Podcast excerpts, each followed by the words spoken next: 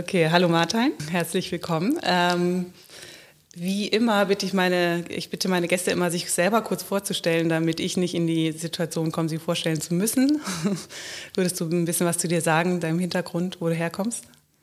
Könnte ich machen. Ähm, ich stamme aus den Niederlanden, ähm, befasse mich schon längere Zeit mit der Philosophie im Allgemeinen und mit der Philosophie der Liebe im Besonderen. Ähm, war dann einige Zeit in Amerika, in Paris, äh, jetzt in Berlin und unterwegs nach Jerusalem. Das heißt, du wirst bald nach Jerusalem ziehen und da genau. weiter forschen. Und was wird dein Forschungsprojekt sein in Jerusalem? Da werde ich mich mit der Philosophie Franz Rosenzweigs befassen, der auch Interessantes über die Liebe zu sagen hat. Also die Liebe ist dein Thema und damit ist auch schon das Thema für heute gesetzt. Ähm, ich habe dich eingeladen, äh, mit mir heute über Liebe zu sprechen. Ähm, und normalerweise, wenn ich, wenn ich Leute einlade, dann habe ich immer noch so einen Dreh drin. Also es ist, äh, ich glaube, so ein, so ein, ein Wort, zu dem ich, äh, einen Begriff, äh, über den es zu sprechen gibt. Dazu habe ich noch nie jemand eingeladen, aber bei Liebe ist es so, äh, das ist so ein großer Begriff, der steht so für sich. Alle denken, glaube ich, sie wissen, was Liebe ist. Ähm, und wenn man aber ein bisschen genauer nachfragt, dann wird es schon ein bisschen schwieriger. Und ähm, du kommst ja, aber wir sind ja hier auch nicht beim im Liebespodcast, äh, sondern äh, wir wollen uns ja über die Philosophie der Liebe annähern. Und du bist ja Philosoph. Und ähm, ich glaube, ich, äh, mich interessiert erstmal, warum interessiert sich die Philosophie für die Liebe oder interessiert sie sich im Moment für die Liebe hat, also es gibt eine, es gibt die, eine Geschichte der Liebe in der Philosophie, ähm, die weit zurückreicht, aber die Liebe war auch eine äh, lange Zeit abwesend in der Philosophie und in den letzten Jahren habe ich den Eindruck, äh, bin gespannt, ob du das bestätigst, gibt es ein neues Interesse an der Liebe. Ähm, und äh, hast du eine Idee dazu, woran es liegen könnte? Ja, das ist eine ganz gute Frage. Du hast natürlich recht, dass ähm, am Anfang des Denkens äh, in Griechenland, aber auch ähm, wenn es um äh, die biblische Religion geht, äh, die Liebe zentrales Thema ist. Ich will nicht sagen, dass es da unbedingt einen Begriff der Liebe gibt, denn Begriff würde schon sowas sagen wie eine deutliche Definition, die man irgendwie umgrenzen kann. Das hat sich bei der Liebe genau als besonders schwierig gezeigt. Ähm, aber Thema ist es sicher. Und dann irgendwie scheint es zu sein, dass mindestens in der Philosophie diese Zentralstelle der Liebe verloren gegangen ist. Und das hat etwas damit zu tun, dass die moderne Philosophie, so wie sie, sagen wir mal, ab Descartes kennen, eher auf äh, anderes gerichtet ist. Und zwar ähm, versucht sie durch das erkennen, äh, zuerst eine Beziehung zwischen Mensch und Welt zu stiften.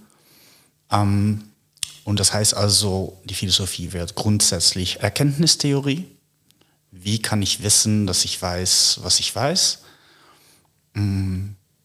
Oder auch, in anderem Ansatz könnte man sagen, es gibt natürlich äh, die praktische Philosophie als Zugang zur Welt, ähm, die aber anfängt mit der Frage, was soll ich tun? Und wenn man zuerst anfängt mit äh, dieser praktischen Frage, was man denn tun sollte, ähm, dann geht es darum, was Pflicht oder Gebot sei. Und wie wir wissen, sind Gebot oder Gesetz und Liebe gerade nicht so einfach ähm, zu vereinigen. Gerade daher, da sowohl beim Erkennen als beim Tun es erstens darum geht, was der individuelle Mensch in seiner Individualität dann zu tun oder zu wissen habe, bevor dann nachher ähm, so etwas wie eine Verbindung, eine Verknüpfung, eine Beziehung zu den anderen Menschen, die es irgendwie ja auch gibt, ähm, gemacht werden kann. Das heißt, sowas wie Liebe ist damit überhaupt nicht im Blick. Und du willst also sagen, dass Liebe zwischen, also wenn, wenn die Philosophie sich aufteilt, also wenn Affekt und Verstand voneinander getrennt werden oder auch Handeln, ähm, Affekt und äh, Verstand voneinander getrennt sind und sich die Philosophie aufsplittet in verschiedene Bereiche, dass die Liebe eigentlich nicht mehr vorkommt, weil sie weder in den einen Bereich noch in den anderen Bereich fällt. Das hat sicher damit zu tun, ja.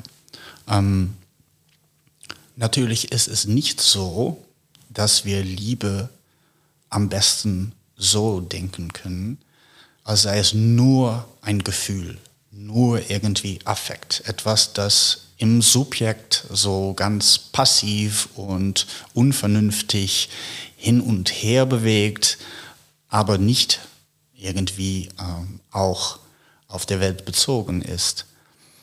Wenn man da angelangen ist, dann wird es schwierig noch ernsthaft über Philosophie über die Liebe nachzudenken und äh, der Liebe einen Platz in der Philosophie zu geben. Also Liebe, ähm, sozusagen der Gegensatz zwischen Aktion und Passion eigentlich. Ne? Also normalerweise würden wir wahrscheinlich Liebe eher ähm, spontan in die Passion, äh, also äh, in die Leidenschaften einsortieren. Also wir werden irgendwie von der Liebe getroffen, wir sind der Liebe verfallen, irgendwas passiert mit uns, ähm, wir können uns nicht so ganz dagegen wehren, es überwältigt uns, also wir sind das passive Subjekt. Und ähm, aber wenn ich das richtig, ähm, ich habe das irgendwo am Rande gelesen und ich, ich kenne mich mit Spinoza nicht so gut aus, ich glaube du aber schon. Ne? Ähm, ich habe nur an ähm, bei ich weiß gar nicht mehr wo, ich glaube bei Badiou gelesen, dass Spinoza die Liebe, also dass er die Affekte aufteilt in äh, Aktionen und Passionen und dass er die Liebe nicht in die Passionen einsortiert, sondern in die ähm, aktiven Affekte. Ne? Also was ja, ähm, äh, also das, was die Liebe, was eigentlich so ein bisschen konträr läuft zu dem, wie wir eigentlich heutzutage über Liebe nachdenken. Bei Spinoza ist das ein bisschen kompliziert, würde ich sagen. Denn einerseits teilt Spinoza deutlich äh, die Affekte auf in aktiv und passiv. Und wie immer bei Spinoza ist aktiv immer gut und passiv immer schlecht. Es geht darum, äh, vollständig autark, autonom zu werden und nur aus sich heraus äh, zu denken und zu handeln. Wenn das so ist, dann kommt man mit der Liebe irgendwie nicht weit. Trotzdem hat Spinoza äh, auch die Gedanke, dass wir irgendwie teilhaben möchten und sollten an der Liebe Gottes.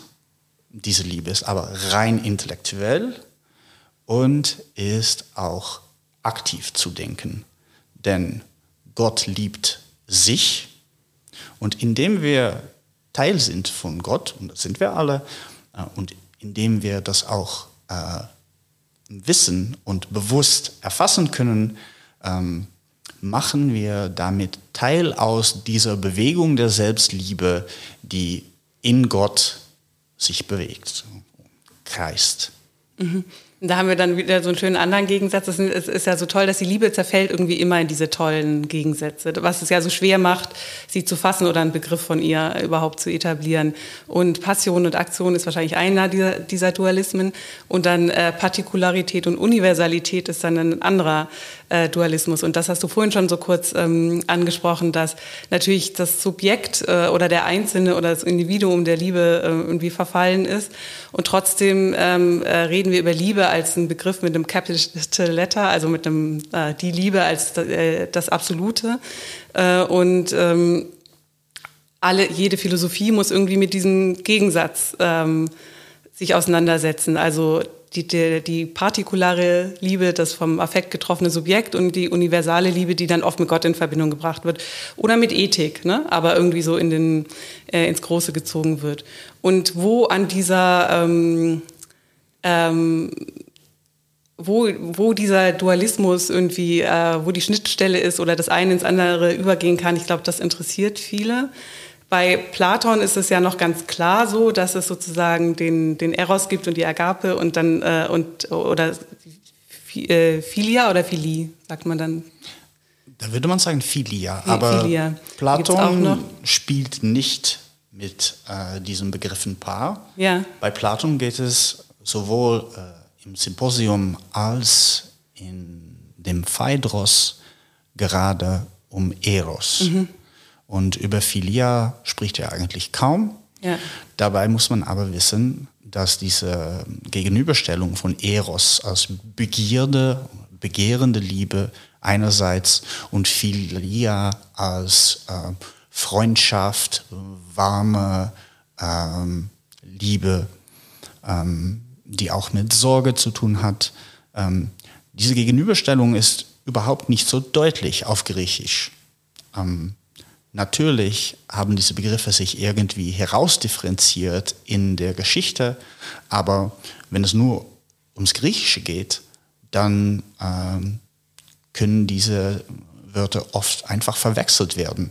Mhm. Und wo die Grenze liegt, ist damit auch gar nicht so klar. Mhm. Das gilt auch sogar noch für das dritte Wort, das wir mal äh, auf dem Tisch haben möchten hier, ähm, gerade Agape, die sogenannte christliche Liebe, die ähm, bei Platon und Aristoteles noch nicht richtig vorkommt, denn das ist ein Wort, das erst später dann in der Sprache stark wird.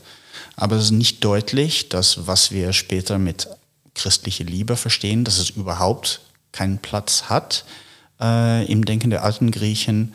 Ähm, und dass es nicht mindestens teilweise sich deckt auch mit Philia zum Beispiel. Mhm. Aristoteles zum Beispiel spricht ganz deutlich von der Liebe ähm, der Mutter für ihre Kinder als Philia. Mhm. Das würden wir also nicht als Freundschaft äh, übersetzen können, aber muss schon so etwas sein wie äh, sorgevolle Hingabe. Ja, weil wir, glaube ich, es mit der Liebe mit so einem Begriff zu tun haben, der so vieles gleichzeitig bezeichnet, sind solche ähm, Sortierungen so verführerisch. Und deswegen, ähm, wie du meinst, hat sich das vielleicht auch so ein bisschen mehr rauskristallisiert, dass man eben sagen kann, ah, das ist Eros, das ist Agape, das ist äh, Philia. Ähm, äh, aber die, diese feine Aufteilung hat, äh, glaube ich, ihre negativen Seiten oder äh, es ist natürlich verführerisch und dadurch auch ein bisschen zu, zu einfach manchmal und vor allem überkreuzt sich ja alles die ganze Zeit. Also so wie du sagst, die mütterliche Liebe ist natürlich eine freundschaftliche Liebe und ich würde sagen, vielleicht es gibt es auch ähm, eine erotische Beziehung zwischen Mutter und Kind, die jetzt keine sexuelle Beziehung ist, sondern aber einfach eine, es gibt ja auch eine sinnliche Beziehung, äh, eine Mutter, die ihr Kind nährt, da gibt's ja, es gibt ja einen gewissen Eros, der da auch dabei ist, den wir heutzutage vielleicht lieber nicht benennen wollen. Und deswegen äh, wäre uns der Begriff der Filia irgendwie dann oder der, der zuwendenden ähm, Liebe etwas ähm, äh, gelegen kommender, äh, aber so klar auseinander zu differenzieren ist das ja eigentlich nicht. Ne? Also wie, äh, eigentlich mischt sich ja alles. Oder beziehungsweise was bezeichnen wir eigentlich heutzutage alles mit Liebe? Da müssen wir also aufpassen. Ja, ja da müssen wir auf jeden Fall und, aufpassen. und uns äh, klar machen, was wir versuchen zu sagen. Das heißt aber auch nicht, dass alle Bestimmungen und Aufteilungen an sich verfehlt sind. Mhm. Ne? Also wir, beraufen, wir, wir äh, brauchen irgendwie ein Instrumentarium, um die Phänomene zu verstehen auch. Und es ist nicht ganz ähm, umsonst, dass diese drei Begriffe, über denen wir gerade gesprochen haben, äh, Eros, Philia und Agape, sich irgendwie auch dann ähm, mindestens als ähm, Kurzbezeichnungen, als ähm, Wegweiser dann ähm, bewiesen haben. Genau, und also wenn, wenn wir jetzt bei den Begriffen sind, die man, äh, die einer Sortierung helfen, ähm, und weil wir angefangen haben mit der Frage, warum interessiert sich die Philosophie überhaupt wieder für die Liebe? Oder also erstens, wir haben ein bisschen darüber gesprochen, warum die Liebe vielleicht aus der Philosophie ein bisschen verschwunden war. Mhm. Ähm, jetzt ist sie irgendwie wieder da, vor allem in der französischen äh, Philosophie, ne, seit einigen Jahren. Ähm, und was ist jetzt dein Anliegen dabei? Also geht es dir auch darum, neue Begriffe zu ent entwickeln oder mit diesen Begriffen, alten Begriffen zu arbeiten? Oder warum du denkst du, es ist wichtig, dass sich die Philosophie wieder mit der Liebe beschäftigt? Erstens muss man natürlich aufpassen, dass es immer eine Unmenge von popularphilosophischen Beiträgen gibt. Und die, die wollen wir natürlich nicht. Dann mit der Liebe spielen irgendwie. Äh, ein gutes Beispiel, das trotzdem klassisch geworden ist, ist äh, Erich Fromms äh, Buch über die Liebe, das in den 50er Jahren so auch äh, äh, in Bahnhof, Kioske verkauft wurde. Und das kann man immer noch ganz gut lesen. ob das aber uns wirklich weiterbringt, das ist nicht so deutlich. Ich finde gut, dass das, das heißt immer, äh, bei sowas, wenn man Bücher entwerten will, äh, dann redet man immer darüber, wo sie verkauft werden. Am Flughafen, Flughäfen und Bahnhöfe mhm. scheinen ja. das Schlimmste von allem zu sein. ja. Massentourismus ähm, auf dem Flughafen gab es damals natürlich noch nicht. Äh, vielleicht war das auch besser so. Ähm, jedenfalls ist die Frage, ist denn wirklich etwas Neues los in der Philosophie, vielleicht in der französischen Philosophie, wenn es um Liebe geht? Und da würde ich ja sagen, das stimmt, da ist etwas los, da müssen wir mal genauer, äh, genauer schauen, was da passiert. Und da gibt es hauptsächlich zwei Denker, würde ich sagen, die sich da ähm, beteiligt haben an diesem Problem. Erstens Alain Badiou, der ähm, ein hübsches kleines Büchlein über die Liebe geschrieben hat. Ähm, und zweitens ist. Lob der Liebe, ne? Heißt das? Auf Deutsch heißt es Lob der Liebe. Ja, Lob mhm. der Liebe. L'éloge de l'amour. ähm, da könnte man also auch ein bisschen daran denken, dass er mit Erasmus spielt und sein Lob der Torheit. Denn irgendwie ist oder sollte die Liebe doch auch ähm, irgendwie Torheit oder Wahnsinn ähm, sein. Äh, und zweitens gibt es dann äh, Jean-Luc Marion, der ähm, schon längere Zeit aus äh, dem phänomenologischen Blick versucht, die Liebe aufzuarbeiten. Und ähm, das Interessante ist, dass die zwei biografisch gesehen fundamentell äh, gegenübergestellt äh, sind. Ähm, Badiou ist, wie bekannt, äh, ein alter Maoist. Marion dagegen äh, ist äh, ein ziemlich orthodoxer Katholik. Und ähm, da würde man also fast äh, erwarten, dass man einerseits ähm, von einem befreiten, sensuellen Subjekt sprechen kann und andererseits von etwas leicht spießig, äh, konservativ ähm, als Blickwinkel.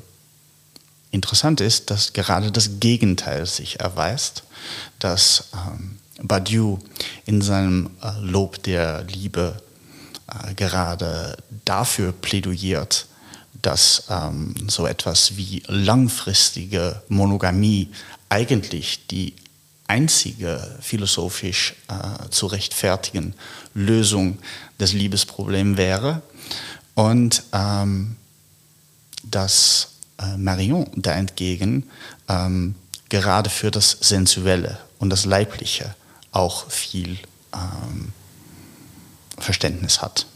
Mhm. Äh, ja, weil bei Badiou ist es, ähm, ist es ja so, dass er ähm, das, was ich vorhin schon beschrieben habe mit der Passion, dass man, äh, dass, dass man sich ja von der Liebe getroffen fühlt und auch von so einer Kontingenz getroffen fühlt. Also man heutzutage zumindest gehen wir ja nicht davon aus, dass man sich aktiv verliebt, sondern man äh, ist passiv, in, äh, man fällt, also im Englischen sagt man ja to fall in love mhm. und ähm, im Deutschen hat es was Aktiveres, aber ich glaube äh, eigentlich, auch wenn wir im Deutschen davon sprechen, fühlen wir uns der Liebe eigentlich ausgeliefert. und was kommt unvorhergesehen von äh, außen herein, trifft uns und wir haben eigentlich gar keine andere Wahl. Also es kommt immer, es hat auch immer das Element des Neuen und des Zufalls und des Unvorhergesehenen und der Passivität.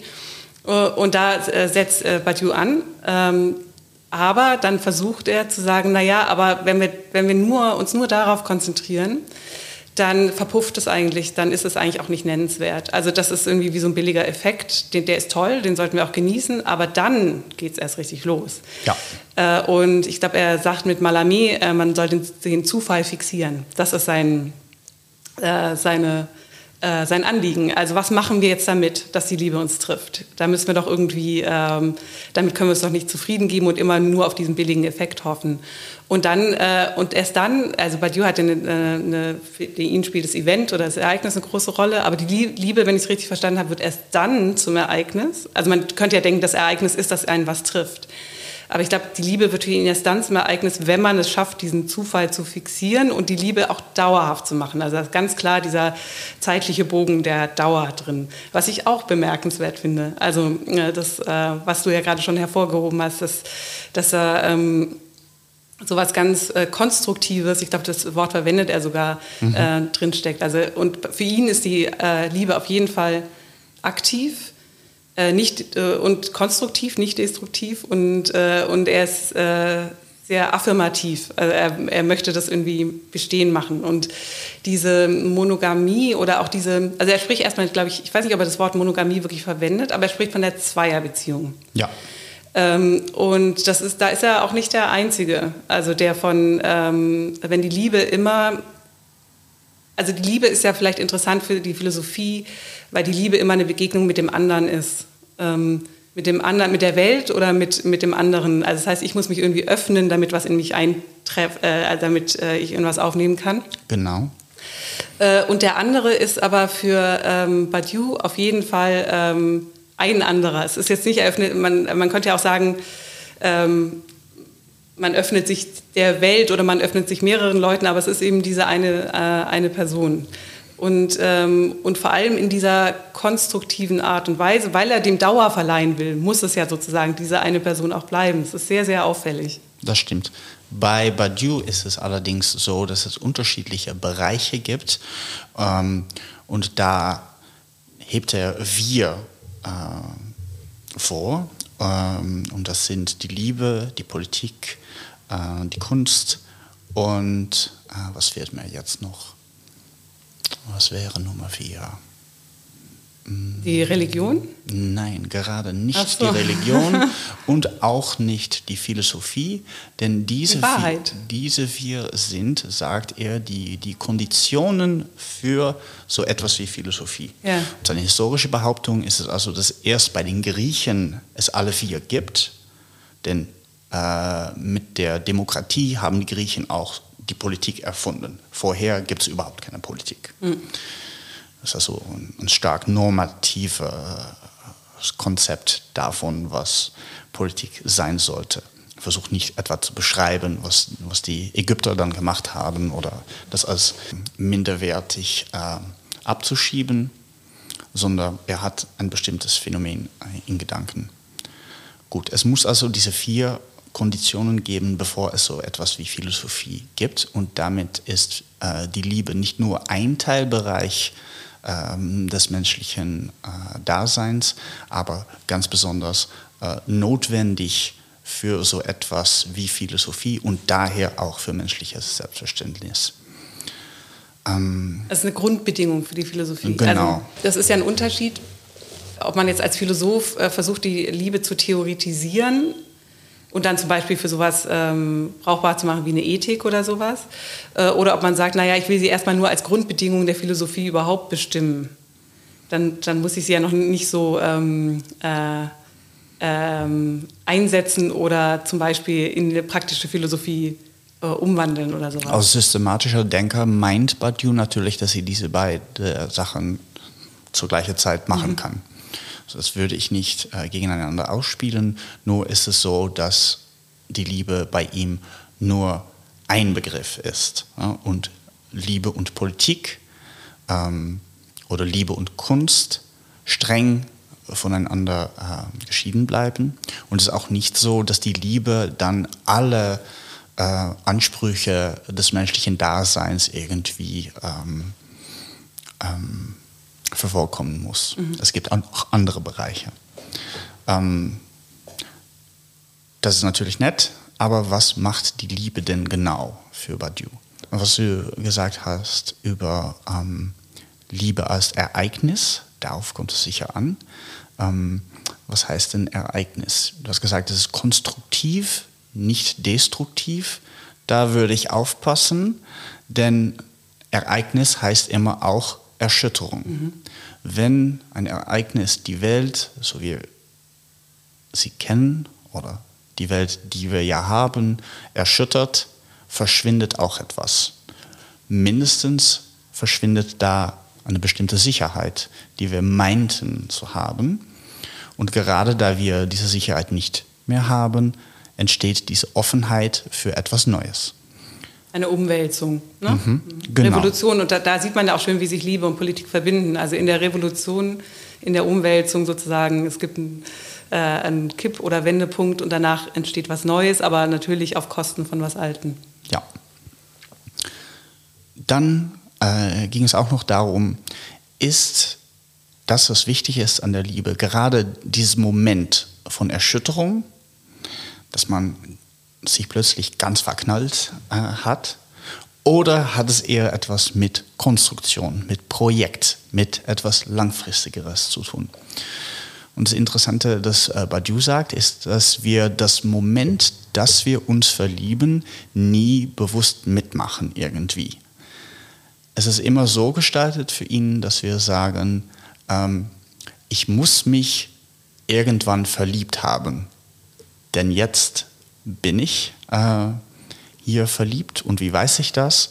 Ich weiß das, indem ich jetzt diese neue Projekte angefangen habe, indem ich ähm, gewählt habe, die, die Welt neu zu gestalten aus einem anderen Blickwinkel, die ich erst mit einem anderen zusammen gestalten können. Ah, du meinst auch, die Erschütterung wird erst im Rückgriff sozusagen als solche ähm, äh, von also bedeutsam, sonst wäre es irgendwie nur ja. eine Erschütterung, die zu nichts geführt hätte. Und erst im, ähm, in der Konstruktion, die danach kommt, kann ich äh, mich auf diese Erschütterung überhaupt beziehen. Ja. Also sonst wäre also eine Erschütterung ohne das darauffolgende äh, dauerhafte Ereignis wäre eigentlich keine. Ja, man könnte das irgendwie vergleichen mit Freuds äh, Begriff von Nachträglichkeit mhm. auch. Dass erst nachher das Trauma wirklich konstruiert wird. Ja, es sagt genau mit dem Trauma und aber auch ähm, Julia Kristeva sp äh, spricht ja auch äh, von der Liebe, ähm, hat ein Buch geschrieben, Geschichten von der Liebe, ähm, wo sie auch erstmal mit einer Entschuldigung anfängt. Das ist, äh, finde ich, auch äh, total toll, dass ganz viele, die anfangen, über die Liebe zu schreiben, also erstmal sagen, dass man über die Liebe eigentlich nicht schreiben kann und dann doch darüber schreiben, 500 Seiten. Ähm, und sie sagt aber auch an einer Stelle, über die Liebe kann man nur nachträglich sprechen. Äh, und bei ihr ist es ganz stark auf die tatsächlich auf die Sprache bezogen und dass ich erst im Nachhinein Worte finden kann für das, was eigentlich passiert ist. Ähm, und während ähm, ich verliebt bin oder während ich vielleicht auch dem Geliebten mit dem den Geliebten anspreche, habe ich das Gefühl, zum einfach nur zu sprechen, zum ersten Mal überhaupt zu sprechen, so sagt sie das. Aber die Liebe wird auch bei ihr in der Sprache erst rückwirkend ähm, bedeutsam.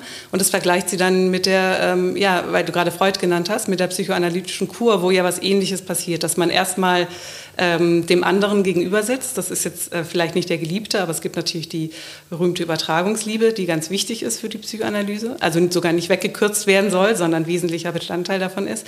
Und man redet und redet und, jetzt, und es fließt eigentlich nur so unzusammenhängend, könnte man meinen, aus einem raus. Ähm, das wäre dann das, was wahrscheinlich Badiou als nicht bedeutsam bezeichnen würde. Kommt einfach nur raus. Und erst in der Auseinandersetzung mit dem anderen ähm, kann ich ähm, das in irgendeiner Weise überhaupt symbolisieren und damit vielleicht dann auch oder in der, in der Literatur zum Beispiel sublimieren. Aber erst erst in dieser Rückführung durch den anderen wird aus der Liebe eigentlich ähm, die Liebe. Davor ist es einfach nur ähm, ungebändigter Affekt oder einfach nur unzusammenhängende Signifikanten oder sowas. Und dabei kommt auch, dass für Badiou also ähm, das tatsächlich körperliche, erotische Begehren eigentlich keinen richtigen Platz hat. Und da ähm, verwendet er dann Lacan, wenn er sagt, dass es so etwas wie eine sexuelle Beziehung überhaupt nicht gibt. Denn wo Sex ist, ist keine Beziehung. Wo eine Beziehung ist, ist mindestens in diesem Moment kein Sex. Ähm, das ist also schon eine strenge Trennung. Und da könnte man sich auch abfragen, ob so etwas wie Liebe als Wahnsinn, Liebe als das Erschütternde wirklich einen Platz hat bei Badiou. zwar spricht er darüber und ähm, meint das auch in diesem, ähm, mit dieser Idee von Erschütterung mhm. einen Platz geben zu können. Aber letztendlich mündet es doch aus äh, in einer Situation, wo man zusammen als zwei sich ein Leben und daher auch eine Welt konstruiert, langfristig. Und der Badiou ist ein gutes Beispiel dafür auch. Der ist jetzt ziemlich alt, aber seine Frau strickt noch immer seine Pullis. Das sieht man auch. genau, also was du gerade gesagt hast mit dem, ähm, also da spricht sowas durch oder man, man kann da den Versuch draus lesen, eigentlich was, was Unvorhergesehenes irgendwie zähmen zu wollen. Ne? Also dem zwar in seiner Theorie Platz einzuräumen und dem dann, aber dadurch, dass man es in die Theorie einfügt und in der Dauer fixiert, ähm, verändert man es ja. Das wäre auch die groß, äh, große Kritik von Nancy an Badiou, äh, ist, dass äh, gerade das, was ich vorhin kurz erwähnt habe, dieses, dass ich, ähm, dass Badiou mit Malamé sagt, ähm, äh, man muss den Zufall fixieren dass sobald man den Zufall fixiert, ist der Zufall eben kein Zufall mehr. Also man hat ihn nicht als Zufall fixiert, man hat halt einfach einen Raum geschaffen in einer Fixierung, aber damit ähm, wird das Wort ja eigentlich äh, oder der Begriff ja eigentlich obsolet oder man arbeitet gegen den Begriff. Also äh, man spürt da schon eine, eine klare, ähm, das klare Bedürfnis, äh, heraus Ordnung zu schaffen und vor allem Dauer zu schaffen. Ne? Also ja. und das ist ja aber auch, wenn man das jetzt von der Philosophie wieder ähm, äh, in den Leben, in unsere alltägliche Lebenswelt ähm, übersetzt, das ist ja auch, wenn man sich diese ganzen Liebesratgeber anguckt und es gibt ja unglaublich viele Podcasts äh, über Liebe und ähm, Kolumnen und ähm, äh, spielt natürlich eine ganz große Rolle, wobei ich zu ähm, mir aufgefallen ist, dass es in der Corona-Zeit extrem zugenommen hat weil die Leute natürlich in ihren Beziehungen sehr auf sich geworfen waren. Und dann immer die Frage, wie kann ich das denn erhalten? Und dann kommen dann so merkwürdige Begriffe ähm, dazu, die wir ähm, eigentlich sonst mit Liebe nicht assoziieren, wie Arbeit und also Arbeit an der Beziehung funktioniert es, also die Fun also als wäre das so eine funktionierende Maschine, die geölt werden muss und so. Äh, das ist äh, sozusagen, was Badiou da beschäftigt, beschäftigt ja eigentlich alle. Ne? Also wie kann man den nach diesem äh, rauschhaften Anfang äh, das in der Zeit fixieren? Ja. Ja, man muss aber natürlich aufpassen, nicht zu verlieren, dass auch etwas wie Verführung und Spiel eine Rolle in der Liebe habe. Und wenn man alles auf Tätigkeit und Konstruktion setzt, dann hat man es sich schon leicht gemacht, könnte man sagen.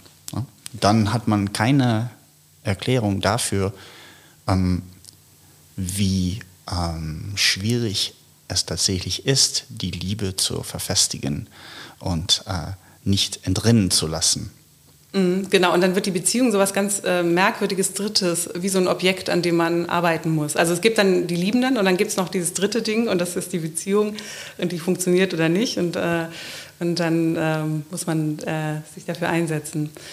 Eine amerikanische äh, Kolumnistin, Laura Kipnis, hat Interessantes darüber geschrieben, auch. Und diese ganze Idee, dass die Liebe oder eine Beziehung Arbeit ist. Man muss ja ähm, äh, billig psychoanalytisch äh, gesprochen immer an sich arbeiten und auch an seine Beziehungen. Und da hat sie gesagt, ja, hör mal, ich arbeite den ganzen Tag und dann komme ich nach Hause und dann möchte ich mal nicht mehr arbeiten und auch mal spielen können und nicht äh, von diesem allem belastet sein mhm. ähm, und auch nicht ständig moralisch sein müssen, zum Beispiel. Mhm. Das ist also eine Spannung gibt zwischen Liebe und Moral. Das ist etwas, das wir oft sehen, äh, aber dass diese Spannung gerade äh, nützlich ist, dass wir diese Spannung brauchen, ist etwas, das bei Baju zum Beispiel äh, nicht mehr da ist. Mhm. Und dann kommen wir nicht weit, würde ich sagen. Mhm. Ja, ich hatte ähm, äh, ich, eine kleine Anekdote. nee, ich habe äh, Freunde von mir sind äh, nach ein, haben eine schreckliche Beziehung geführt und sind dann zur Eheberatung gegangen und kamen dann da raus also waren verheiratet. Ähm, und die Eheberaterin hat ihnen gesagt, und das hat mich unheimlich erstaunt, hat gesagt, hat ihnen eigentlich geraten, sich, hat sich das alles angehört und hat ihnen geraten, sich zu trennen. Und ich dachte, hey, dann hat die ihren Job nicht richtig gemacht. Die sind doch dazu da, das wieder heil, die sind doch dazu da, das wieder zu reparieren, was zeigt, was mir nur spiegelt, dass wir davon ausgehen, dass jede Beziehung eigentlich reparabel ist und dass man äh, zu einem, zur Eheberatung geht, weil man wie zum Techniker geht, der das fi äh, also fixt, ne? ähm, äh, repariert.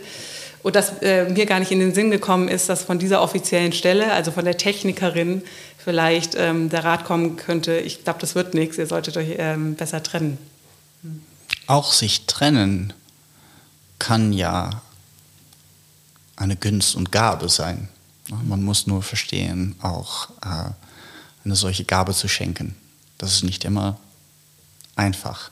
Aber wenn es darum geht, die Liebe zu sehen als Ermöglichung der Freiheit, Ermöglichung äh, des Selbstseins äh, des anderen, dann kann gerade ähm, die wirkliche Erfüllung der Liebe sein, die Liebe zu kündigen. Mhm. Das ist jetzt interessant, was du sagst. Also erstens äh, bringst du den Begriff Gabe rein, äh, der ja wichtig ist, äh, auch im Liebesdiskurs. Also dass man irgendwie immer die Frage, nimmt man oder gibt man? Ähm, oder ja auch die nehmende und die gebende Liebe. Ähm, und dann aber auch, dass wir reden jetzt schon eine Weile über Liebe und über Philosophie und Liebe und ich habe nur so den Eindruck, wir sind so, Liebe hat bei uns so eine hohe Stellung und ist dieser absolute Begriff, dass selbst die, die Dinge äh, oder die ähm, äh, Aspekte der Liebe, die vielleicht was Zerstörerisches haben könnten, äh, immer wieder positiv gewendet werden. Also die Liebe scheint irgendwie, in der Liebe scheint dann doch immer alles positiv aufzugehen. Also wir haben sehr, ähm,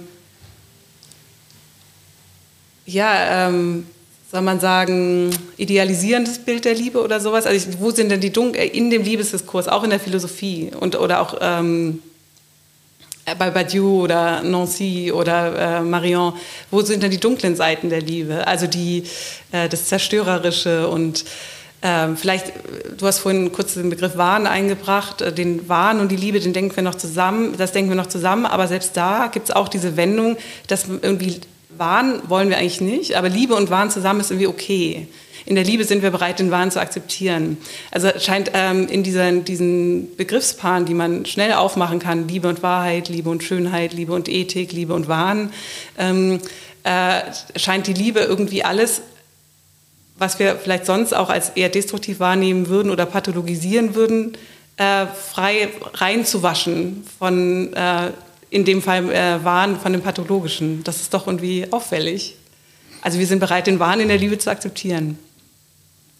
Sind wir und das ist auch gut so, denn wir leben schon in einer ziemlich durchrationalisierte Welt und damit wir noch in einer solchen Welt leben können, brauchen wir auch ähm, irgendwie ähm, die Ressourcen des Irrationellen. Das einerseits. Aber andererseits ist es natürlich nichts Neues, denn für Platon ist gerade ähm, der Wahnsinn äh, der Liebe das, was die Liebe göttlich macht. Gefährlich, aber auch göttlich. Aber immer nur in Verbindung mit Liebe, ne? Weil du, ich würde dir ja zustimmen, dass man, äh, dass, äh, man Raum machen muss für das Irrationale. Aber für den Wahn, Wahn oder Wahnsinn scheint kein Platz zu sein, äh, es sei denn, der Wahn tritt in Verbindung mit der Liebe auf. Als wäre die Liebe so eine Fassung, als würde die Liebe selber schon so einen Rahmen setzen, innerhalb dessen man dann ähm, äh, loslassen kann oder wahnsinnig oder irrational sein kann, aber nur weil es gebunden ist durch die Liebe. Und eine Irrationalität ohne diese Bindung oder Fassung ist viel schwerer zu akzeptieren. Das stimmt, ja. Aber so etwas passiert natürlich nicht nur und in der Liebe. Da könnte man an Beispiele denken, wie, ähm, wie man äh, die aus der russischen Literatur kennt, wenn es um äh, der heilige Ehre geht. Ne? Also auch da, dann religiös gefarmt natürlich, geht es um Leute, die irgendwie ähm, den Verstand verloren haben, aber gerade in dieser Verstandslosigkeit etwas besser sehen, etwas Größeres sehen, als normalerweise äh, in der bürgerlichen Gesellschaft gesehen werden kann. Hm? Das heißt also, da werden ähm, transzendente Ansprüche erhoben. Und das Transzendente ist gerade das, was wir nicht normalerweise annehmen möchten oder können. Das, was die Welt erschüttert. Und dafür ist vielleicht, ähm, das wird vielleicht dann dadurch gerade in der Liebe akzeptabel, weil, weil es eben diese Erschütterung gibt, aber das, ähm, um auch bei dir äh, zurückzukommen, natürlich ähm, eine temporäre Erschütterung ist, die dann in seinen Augen zumindest fixiert werden sollte. Also es gibt dann wieder eine Einspeisung des ähm, erschüttert, erschütterten, wahnhaften Moments, das einen über sich hin, selbst hinaustreten lassen kann. Aber es gibt immer eine Rückführung und das ist wahrscheinlich diese Bindung, von der ich gerade gesprochen habe. Also man weiß, es kommt wieder äh, in, also kann wieder in, in das rationale Sinngefüge eingegliedert werden. Ne? Ja, Dabei kann man sich auch fragen bei Badiou, was Liebe denn, ähm, was, es, was es genau auf sich hat mit der Liebe spezifisch, abgesehen davon, dass es etwas mit zwei Leuten ist. Gibt es denn bestimmte Merkmale, die ähm, der Liebe zukommen? Ähm, das Interessante ist, dass er da zwei Meinungen zu haben scheint. Einerseits hat auch ein schönes kleines Büchlein über Paulus geschrieben. Und das ist natürlich interessant für die Philosophie der Liebe, da die drei höchsten Begriffe für Paulus äh, Liebe, Hoffnung und Glaube sind. Ich sollte eigentlich sagen Glaube, Liebe, Hoffnung. Hoffnung und Liebe, aber die Liebe ist das Größte. Gut, schauen wir mal, was Badiou dazu zu sagen hat. Und ist so eigentlich, dass er Liebe so umformt oder unter den Tisch spielt, dass es genau auf das Gleiche wie Glaube ankommt. Nämlich so etwas sich verbinden an einem Ereignis, das du nicht äh, ganz verstehen kannst, aber gerade in Hoffnung versucht weiterzutreiben. Also das ist natürlich etwas Wichtiges, dass wir ähm, auch bei Badiou nicht ähm, aus dem Blick lassen können, dass so etwas wie Ereignis oder Erschütterung ähm, und dann auch Begeisterung und dann auch Konstruktion nie so etwas wie Sicherheit geben kann. Wir verbinden uns an eine Möglichkeit, ähm, wovon wir hoffen, dass sie etwas Neues und Gutes bringt. Aber damit sowas möglich ist, muss es immer auch so sein, dass das Neue, das wir versuchen zu verwirklichen, auch das Nicht-Gute, sogar das Böse sein könnte. Badiou versucht irgendwie sich daraus zu reden, indem er sagt, nein, aber wirkliche Ereignisse sind immer auf das universell Gute gerichtet und da werden keine ähm, ausgeschlossen.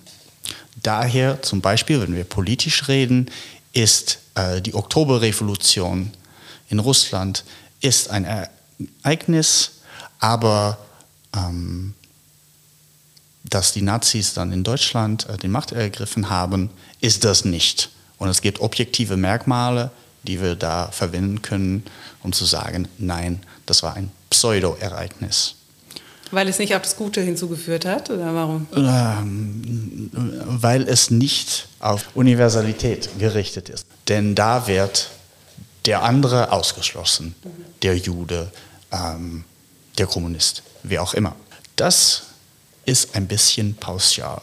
Denn wenn du wirklich Erschütterung denken willst, wenn du wirklich das Gefährliche, das du noch nicht verstehen kannst, das du noch nicht meistern kannst, aber das du versuchst zu verwirklichen, äh, denken willst, dann kannst du natürlich nicht vorher äh, absichern, dass es auch auf das Gute hinauslaufen. Mhm. Unterscheidet das vielleicht auch, ähm, also Zizek hat ja auch ein Buch geschrieben über das Event. Mhm.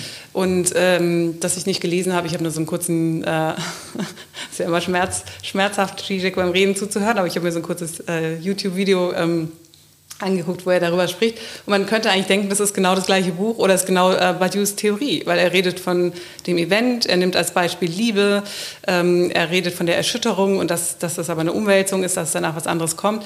Und ähm, trotzdem ist vielleicht das, äh, denke ich gerade, was die beiden unterscheidet, dass äh, Zizek ähm, nicht also wahrscheinlich diese Teleologie oder diese Ausrichtung auf das Gute oder dass, äh, dass ein Event dann erst zu einem Event wird, wenn es sozusagen geschichtlich sich einsortiert in die ähm, ähm, in diese fortschrittliche, gute Richtung. Das wäre natürlich äh, überhaupt nicht in Zizeks Sinne. Also vielleicht ist ähm, das Ereignis im Sinne von Zizek eher eins, das, das äh, erstmal diese Erschütterung ist und nach mir die Sinnflut und mal gucken. Und bei Badiou muss es sich dann aber wieder zusammenfügen äh, in dieser konstruktiven Weise ähm, äh, und dann auch in eine ge gewisse Richtung zeigen. Ne? Und ähm, könnte man das so sagen, meinst du? Ich denke schon, ja. Und damit wird es alles ähm, sehr viel weniger gefährlich. Mhm. Für Badiou jetzt, ja. Ja. Ähm, ich glaube aber, dass diese strikte äh, Trennung zwischen körperlicher Begierde einerseits und so etwas wie langfristige Lebensgestaltung, ähm, ja, das kann man natürlich machen ja, in, im Denken. Lässt sich das aber auch leben, ist eine andere Frage. Ich würde sagen, die, die Erschütterung der Liebe ist gerade, dass ähm, sie genau, wenn wir nicht möchten, dass unsere Welt erschüttert wird, das passiert. Mhm. Mhm. Jetzt finde ich diese, diese ähm, Paarung von Liebe und das Neue interessant. Also die, weil das Ereignis oder die Erschütterung bringt ja was Neues rein. So würde Christeva das auch sagen. Wir erneuern uns stetig durch die Liebe das ist auch, warum, es ist die, warum die Übertragungsliebe in der psychoanalytischen Sitzung irgendwie von Bedeutung sein kann, weil es eine Öffnung gibt und einen anderen und ich, äh, ich lasse was Neues zu. Und sie spricht interessanterweise auch von der Psyche als offenem System, also fast systemtheoretisch. Und die Liebe erlaubt es, dass was Neues reinkommt. Jetzt der andere große Systemtheoretiker, der sich damit auseinandergesetzt hat, ist Niklas Luhmann, der ja auch ein Buch geschrieben hat, äh, Liebe als Passion. Ähm, und da geht es auch um das Neue, aber hier ist es nicht so, dass die Liebe dazu da ist, das Neue zuzulassen, sondern eher genau andersrum, dass die Liebe, ähm, die er als Kommunikationsmedium äh, versteht, dazu da ist, eigentlich das Neue ähm, zu, selekti äh, zu selektieren.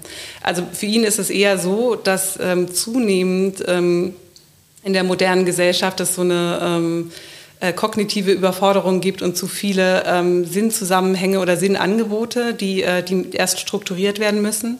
Und ähm, dass die großen Leitlinien, an, in, anhand derer man das hätte machen können, wie äh, Religion und äh, solche Sachen an äh, Vorherrschaft verlieren und ähm, äh, dass es deswegen eigentlich sowas wie Filter braucht oder Kriterien, anhand derer man diese ganzen Sinnangebote ähm, strukturiert und dass Liebe diese Funktion in unserer Gesellschaft hat. Also er spricht von sozialen Systemen. Eine ähm, Partnerschaft wäre ein soziales System, aber natürlich ist der Staat auch ein soziales System. Die greifen also ineinander.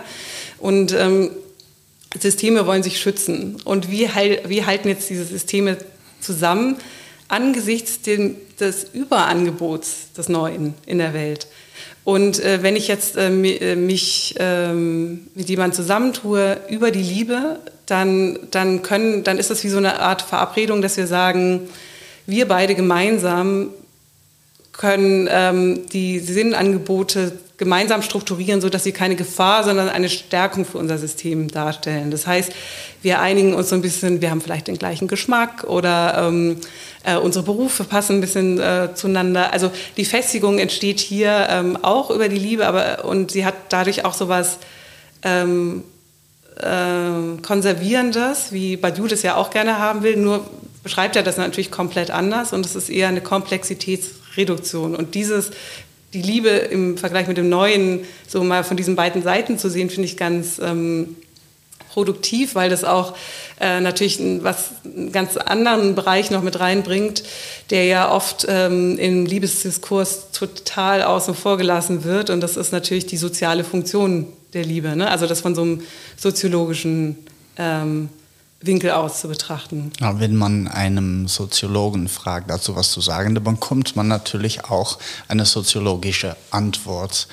Und Luhmann scheint mich besonders darauf ähm, gerichtet zu sein, dass ähm, Partnerschaften und wie sie äh, angeknüpft und formiert werden, sich grundsätzlich geändert haben, so sagen wir mal mit der Romantik um 1800. Ähm, vorher war es eine einfachere Situation, denn Partnerwahl fand normalerweise nicht aus höchst individuellen ähm, Gründen statt, aber war schon präformiert. Einerseits war äh, der Lebenshorizont von den meisten Menschen ziemlich beschränkt. Man wohnte auf einem Dorf oder in irgendwelcher Stadt. Ähm, und äh, zweitens gab es da deutliche Schichten, die schon äh, eingeteilt waren, also Klasseunterschiede. Ähm, und dann geht es hauptsächlich um Besitzverteilung oder ähm, Besitzbehaltung in einer Familie. Ähm, und natürlich so etwas wie äh, Fruchtbarkeit. Das hilft auch. Mit der Romantik aber ändert sich das grundsätzlich, indem all diese Systeme, die bis dann da waren, irgendwie äh, an Kraft verlieren. Und das heißt, dass plötzlich ähm, die Beziehung alle Last, die vorher von anderen Systemen getragen wurden, äh, selber tragen muss. Äh, Luhmann ist ziemlich skeptisch, wenn es darum geht, ob so was auch klappen kann. Ob wir nicht systematisch sowas wie die Liebe überfordern. Ähm, da gibt es auch keine einfache Lösung natürlich, ähm, denn ähm, ja, in der Soziologie kann man auch nicht direkt eingreifen oder andere Vorschläge machen. Äh, observiert das aber. Ähm, wir machen uns alle irre, wenn es um sowas äh, wie die Liebe geht, denn unsere Gesellschaften sind so konstituiert, dass die Liebe äh, eine Rolle spielen muss oder so viele Rollen zugleich, äh, wenn es nicht nur um äh, Nachkommenschaft äh, und Besitz äh, geht, aber auch intellektuelle Interesse, ähm, politischer Geschmack ähm, und so ähm, noch einige andere Sachen, die man äh, erfinden kann. Ähm, dass eine gelungene Beziehung faktisch unmöglich wird. Ja, genau. Das, und dann äh, ist Liebe natürlich so ein, äh, so ein ganz, äh, bietet sich irgendwie an, weil es sehr viel verdeckt. Ne? Also ich war ähm, vor ein paar Jahren bei einer Hochzeit eingeladen im Standesamt und äh, ähm, Freunde von mir. Und die, es gibt ja sehr viele, der Staat ähm, fördert die Institution äh, Ehe ja aus sehr verschiedenen Gründen und es gibt sehr viele verschiedene Vorteile, die man damit, äh, das ist ja auch alles nichts Neues, aber die man damit ähm, erringen kann. Ähm, finanzielle, aber auch Status, also Aufenthaltsstatus und solche Sachen. Also es gibt viele gute Gründe zu heiraten. Ähm, und die scheinen aber, also vor der Institution, also in, der, in dem Moment der Zeremonie, wo diese Ehe geschlossen wird, dürfen die irgendwie nicht benannt werden. Das ist mir in diesem Fall sehr besonders aufgefallen, weil das war eine Ehe, die geschlossen wurde. Das war eine Liebesbeziehung, aber sie wurde eigentlich aus einem anderen Grund geschlossen, nämlich wegen der Aufenthaltsgenehmigung.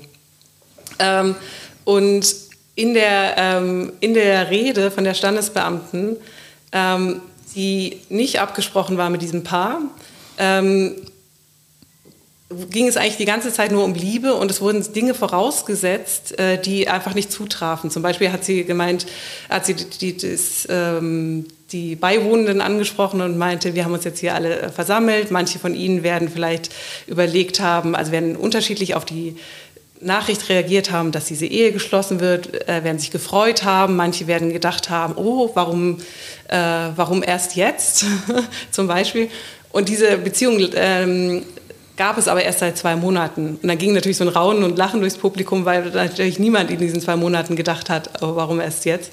Ähm, und das hat aber so offensichtlich gemacht, dass, und das war ja keine kirchliche Zeremonie, ne? also, sondern das, das war eine äh, standesamtliche Rede, die niemand bestellt hatte, die aber die Liebe vorausgesetzt hat und vor allem als einzigen Grund akzeptiert hat.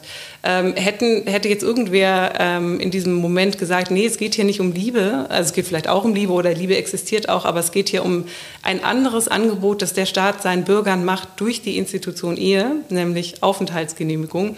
Ähm, das wäre ähm, das wär unmöglich gewesen. Also es wäre nicht nur eine Frage des Takts gewesen, sondern ich glaube, dass, äh, dass es vielleicht sogar ähm, Konsequenzen gehabt hätte, äh, in der Hinsicht, dass das dann genau überprüft wird, ob dieses Paar überhaupt äh, zusammenbleiben darf. Und da gibt es natürlich einen irrsinnigen Widerspruch. Ähm, äh, und ähm, das aber, und das ist, glaube ich, woran, äh, wo Luhmann ja auch darauf abzielt und sich ja auch mit Recht hat, es gibt so etwas sehr Undefiniertes in der Liebe, das aber undefiniert sein muss, bleiben muss, weil es quasi den Puffer darstellt oder den Deckmantel darstellt für die vielleicht etwas schwerere Mechanik, äh, die diese Gesellschaft zusammenhält, die vielleicht als solche nicht so leicht zu ertragen ist. Ja. Indem man ähm, die kirchliche Ehe eigentlich äh, irrelevant gemacht hat, bleibt irgendwie so ein Überschuss an Zeremonialbedarf, das sich dann so äußert.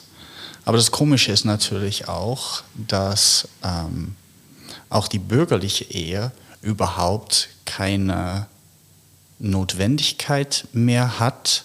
Ähm, Leute, die äh, nicht verheiratet sind und trotzdem zusammen sind, ähm, haben eigentlich keine Probleme. Äh, da gibt es unterschiedliche Verträge äh, und Abkommen, die man schließen kann, um das alles zu vermeiden. So habe ich eine Freundin, die bestimmt nicht heiraten mochte und stattdessen, äh, ich glaube, fünf unterschiedliche Papiere unterschreiben musste, damit ihre Lage mehr oder weniger genau so war vor dem Gesetz, als Hätte sie geheiratet, da würde ich sagen, also ja, wenn du nur in Namen nicht verheiratet bist, dann hättest du einfach heiraten können, als ähm, diesen ganzen Tanz aufzuführen, nur damit man äh, den Namen Heirat ähm, entkommen kann. Aber ähm, dann stellt sich die Frage, gibt es denn noch Unterschiede zwischen Beziehungen, die irgendwie ähm, offiziell dokumentiert sind oder nicht? Natürlich gibt es, äh, wenn es um äh, die äh, juridische Lage geht, deutliche Unterschiede. Äh, Aufenthaltsgenehmigung wäre so ein Ding, auch mit äh, Steuern hat es so etwas auf sich. Ähm, aber ansonsten glaube ich, dass die wirkliche, ähm, das wirkliche Erlebnis äh, der Liebe als dauerhaftes nicht mehr auf diese Weise ähm, zeremoniell verankert ist in unserer Gesellschaft. Mhm. Nein, irgendwie muss das äh, anderswo stattfinden. Und wo das, dieses anderswo ist und was da denn passieren sollte, das haben wir alle zu erfinden, scheint es. Ne? Die festen Formen, die es dafür mal gab, die sind mindestens für viele nicht mehr da. Genau, erfinden ist auch ein gutes Schlagwort, weil jetzt habe ich ja gerade vom Neuen im, äh, und der Liebe gesprochen und wie, verschiedene, äh, wie es dazu verschiedene Ansätze gibt. Aber das geht von dem Neuen aus, was sozusagen einen trifft. Äh, sei es jetzt irgendwie als unerwartetes äh, sich verlieben oder sei es als äh, Informationsüberforderung bei Luhmann oder Sinn, äh, Überangebot an Sinnproduktion, äh, Sinnangeboten. Und das Erfinden, ähm, da geht es ja auch um das Neue, nur das gemachte Neue. Also äh, das Erfinden von Lebensentwürfen vielleicht, wenn man es als Beziehung äh, sehen will. aber auch an Carson, äh, ich weiß nicht, ob du dieses Buch kennst, Eros the Bittersweet ist ein ganz äh, wunderbares Buch, wie ich finde, äh, sagt an einer Stelle, alle, äh, alle Liebenden denken, sie erfinden die Liebe neu. Also es, äh, da ist auch wieder dieses, ähm, die Beziehung von Liebe zum Neuen drin, ähm, als hätte man sie ähm, sich eigentlich, als wäre die so besonders, als, äh, fast als hätte man die sich ausgedacht und als wäre das äh, zwischen in dieser Begegnung mit dem anderen Menschen was ganz Neues, was es vorher nicht gegeben hätte. Selbst wenn man sich oft in seinem Leben verliebt und immer wieder ähm, diesen Moment hat, dann fühlt es sich ja doch immer wieder an wie was Neues und äh, als hätte man es eigentlich gerade erst erfunden. Würde ich sagen, ja. Und das, damit wird dann natürlich auch klar, dass ähm, wenn es philosophisch mindestens, bei der Liebe um so etwas wie Erschütterung, Ereignis, das Neue, das Plötzliche geht. Beziehungen, Liebesbeziehungen, ähm, oft auch eher zum äh, Obstakel werden, als dass sie wirklich äh, die Gestaltung einer solchen Erschütterung sein. Mhm. Das ja. ist also fremd. Äh, ja. Da müssen wir aufpassen äh, mit Badiou. Äh, denn obwohl äh, es natürlich nett ist, dass er immer noch geheiratet ist mit seiner Frau und dass sie immer noch äh, seine Pullis äh, strickt, ist das nicht notwendigerweise die Lösung für alle. Mhm. Genau. Ja, ähm, bei Nancy habe ich gerade gelesen, dass er gesagt hat, die Philosophie ist gut darin, Beziehungen zu beschreiben, aber sie ist nicht gut darin, Begegnungen zu beschreiben weil die Begegnung eigentlich das erschütternde äh, Event oder das erschütternde Ereignis selber, das so eine Begegnung ja sein kann, das kann mit einem anderen Menschen sein oder äh, einfach einer unvorhergesehenen Situation, äh, dass, das, ähm, dass das in seinen Augen eigentlich außerhalb den, äh, des Bereichs der Philosophie fällt. Und er meint, die Philosophie will das eigentlich immer thematisieren und kann dann aber eigentlich äh, nur auf ähm, kann dann nur auf die Transzendenz verweisen, aber sie nicht wirklich fast, also kann immer nur die Richtung zum Beispiel von Literatur zeigen oder von Kunst zeigen. Und das ist was, was auch bei ähm, Julia Kristeva in ihrer ganzen Theorie, aber auch in ihrer Theorie der Liebe sehr, sehr auffällig ist, äh, dass es äh, erst eine, den Versuch einer Annäherung gibt und dann aber, ähm, wo suchen denn dann die Philosophen nach den, den Beweisen der Liebe oder nach dem Ausdruck der Liebe? Das ist meistens Literatur. Ne? Also, und, äh, also dann wird Proust herangezogen oder äh, die moderne Literatur oder Werther. Äh, und das sind ja aber selbst schon sublimierte Produkte. Mhm. Ne? Also äh, da hat ja schon eine, ähm, eine Übersetzung stattgefunden. Und und bei Nancy ist es so, dass er, dass er selber einen Text über Liebe geschrieben hat, den du wahrscheinlich kennst, ne? Shattered Love, äh, wo er eigentlich schon klar versucht, die Liebe zu philosophisch zu theoretisieren. Und jetzt aber, äh, das ist ein, der, ich glaube, der Text ist aus den 90ern und jetzt in seinem letzten Buch, äh, Begegnung, endet dieses ganze Buch, ähm, das ja auch sein letztes sein wird, weil er gerade gestorben ist, ein Buch, das eigentlich ein Dialog ist, endet damit, dass er eigentlich sagt, Begegnungen, und damit meint er auch die Liebe, da, damit kann sich die Philosophie eigentlich gar nicht auseinandersetzen. Das kann vielleicht die Kunst, äh, aber die Kunst hat, äh, die Kunst kann vielleicht was darüber wissen, aber das ist ein anderes Wissen. So endet dieses Buch. Ja, de mortuis nihil nisi bonum. Aber da würde ich dann doch sagen, dass ich immer misstrauisch werde, wenn Philosophen sagen, dass die Philosophie etwas nicht kann. Da ist meistens etwas los. Mhm. Denn indem ein Philosoph sagt, dass die Philosophie etwas nicht kann, behauptet er natürlich tatsächlich etwas gerade über diesen Bereich, äh, wo die Philosophie irgendwann, irgendwie äh, keinen Zugriff haben würde. Das ist also an sich schon widersprüchlich irgendwie. Ähm, Nancys eigene Gedanken über die Liebe in äh, Shattered Love äh, sind aber sehr interessant. Äh, die treffen auch zu. Und ich glaube, es ist ein bisschen so ein französischer Reflex, ähm, immer versuchen zu sagen, dass äh, die Vernunft äh, oder äh, das diskursive Denken oder die Philosophie nicht imstande sind, X zu tun.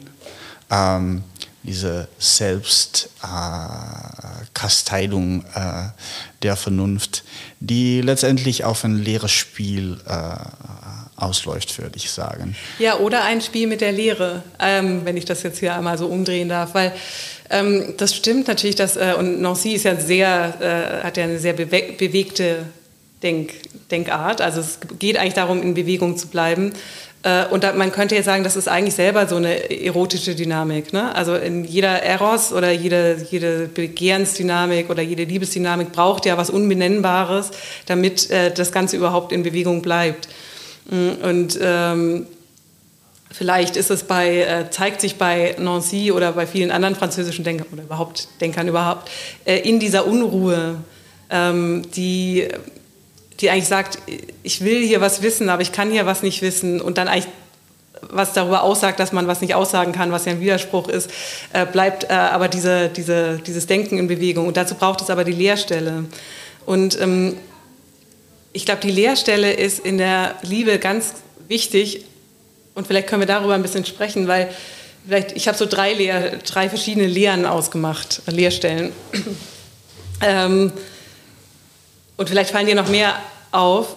Also erstmal würde ich sagen, dass, oder darüber haben wir schon gesprochen, dass Liebe so ein großer Begriff ist, dass, dass er eigentlich in sich nicht leer bleibt. Also äh, Simon Weil würde das sagen, das ist ein Empty Word. Mhm. Also Empty Words sind ähm, Worte mit Großbuchstaben, Capital Letter Words, die sozusagen komplexe ähm, Inhalte unter einem Begriff zusammen fügen, aber die Inhalte sind, die Beziehungen sind eigentlich so komplex, dass man sie mit dem Begriff nie ganz fassen kann. Also eigentlich sind die in sich leer.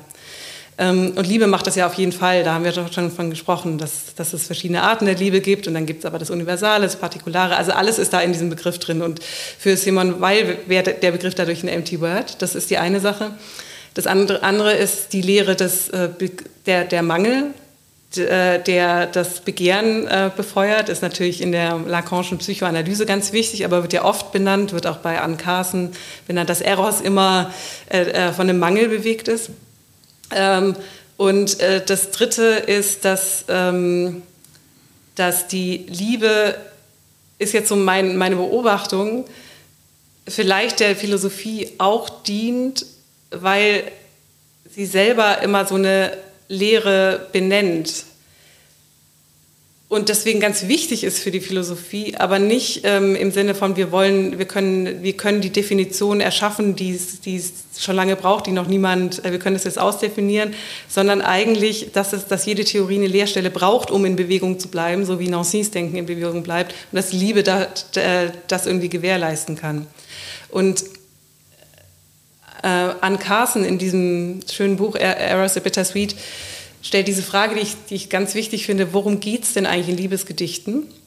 Geht es um, ähm, um den Liebenden oder geht es um den oder die Geliebte? Und sie sagt, eigentlich geht es weder um den Liebenden noch die Geliebte oder den Geliebten, sondern es geht um dieses, diese Lehre, die, ähm, die sich auftut. Also jedes Liebesgedicht handelt eigentlich von der Lehre und weder und nicht von dem Geliebten. Und das finde ich ist ähm, äh, intuitiv wahr. Ne? Also das wäre schön, wenn das äh, so das wäre auch äh, na, natürlich, wenn man dann endlose Sonette von Petrarca liest, dann bekommt man trotzdem oft äh, so das Gefühl, dass es hier hauptsächlich um Petrarca geht und dass die Geliebte nur äh, Anlass ist äh, und, und auch äh, darauf reduziert wird. Ähm, und das ist interessant, ähm, denn dieses Problem sehen, sehen wir öfter in der Philosophie der Liebe auch, dass wenn es um der Liebende geht, wie es bei Platon äh, zum Beispiel ist. Ja, es ist der Liebende, der Erastes, der mit dem Guten und Schönen in Verbindung kommt über die Liebe. Die Liebe, die anfängt äh, mit dem Einzelnen, aber dann sich ausbreitet. Ähm, damit wird. Ähm, aber ausbreitet nicht im Sinne von man liebt viele andere, sondern universal wird, ne? Also von Partikular. Universal wird in dem Sinne, dass man nicht länger nur das Schöne an dem einen erkennt, aber davon abstrahierend können wir sagen, äh, die Schönheit in allen anderen also anfängt die Idee zu sehen. der Schönheit. Und dann, ja, es gibt äh, bestimmte. Schritte, äh, Abstufungen hier, bestimmte. Schritte. Ja, nee. Also, dass es äh, zwar mit körperlicher äh, Schönheit anfängt und dass man äh, dann im zweiten Schritt zu so etwas wie körperliche Schönheit an sich aufsteigen kann. Drittens, dass man äh, sieht, dass das eigentlich wichtige äh, sittliche Schönheit ist. Und dann, wenn man all diese Schritte durchgemacht hat, hat man vielleicht eine Chance, das Schöne an sich zu sehen. In einem plötzlichen und weiter auch nicht zu beschreibenden äh, Moment.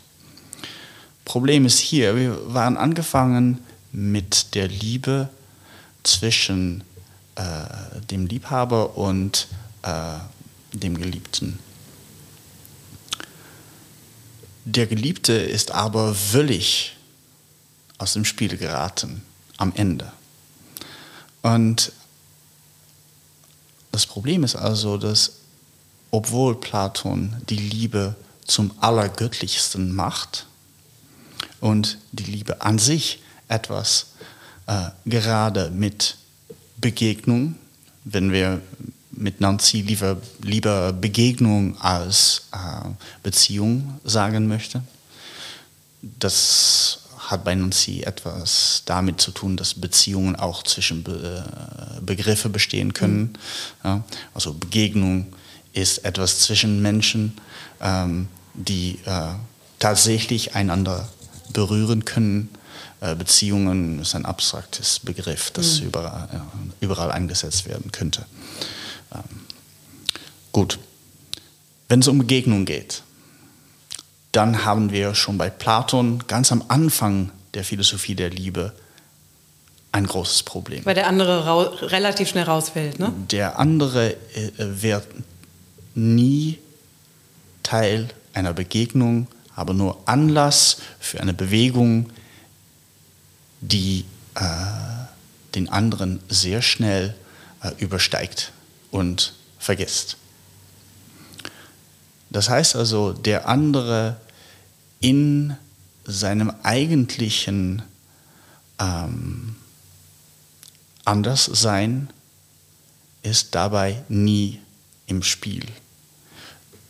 Nicht mal am Anfang, denn wir verlieben uns laut äh, das Gastmahl äh, erstens äh, in schönen Körpern. Aber natürlich kann es nicht so sein, dass äh, was mich zu mich macht, dass das erstens und letztens äh, mein Körper ist. Ne? Der Körper spielt unbedingt eine Rolle, aber ähm, man könnte mir einen Arm abschneiden, dann bin ich bestimmt äh, zerstümmelt und äh, weniger schön, aber damit verliere ich noch nicht das, was mich, was mich äh, zu mich macht. Ähm, also es muss schon um etwas anderes gehen hier. Frage ist denn, was? Wie kann der andere ähm, in der Liebe als Geliebter wirklich äh, zu sprechen kommen? Und das ist, das ist eine schwierige Frage, woran viele Denker scheitern.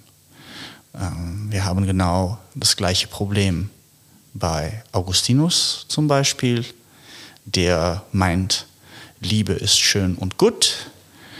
Das steht ja in der Bibel, also es muss so sein. Aber passen wir mal auf, dass die Liebe sich auf das Richtige äh, richten muss.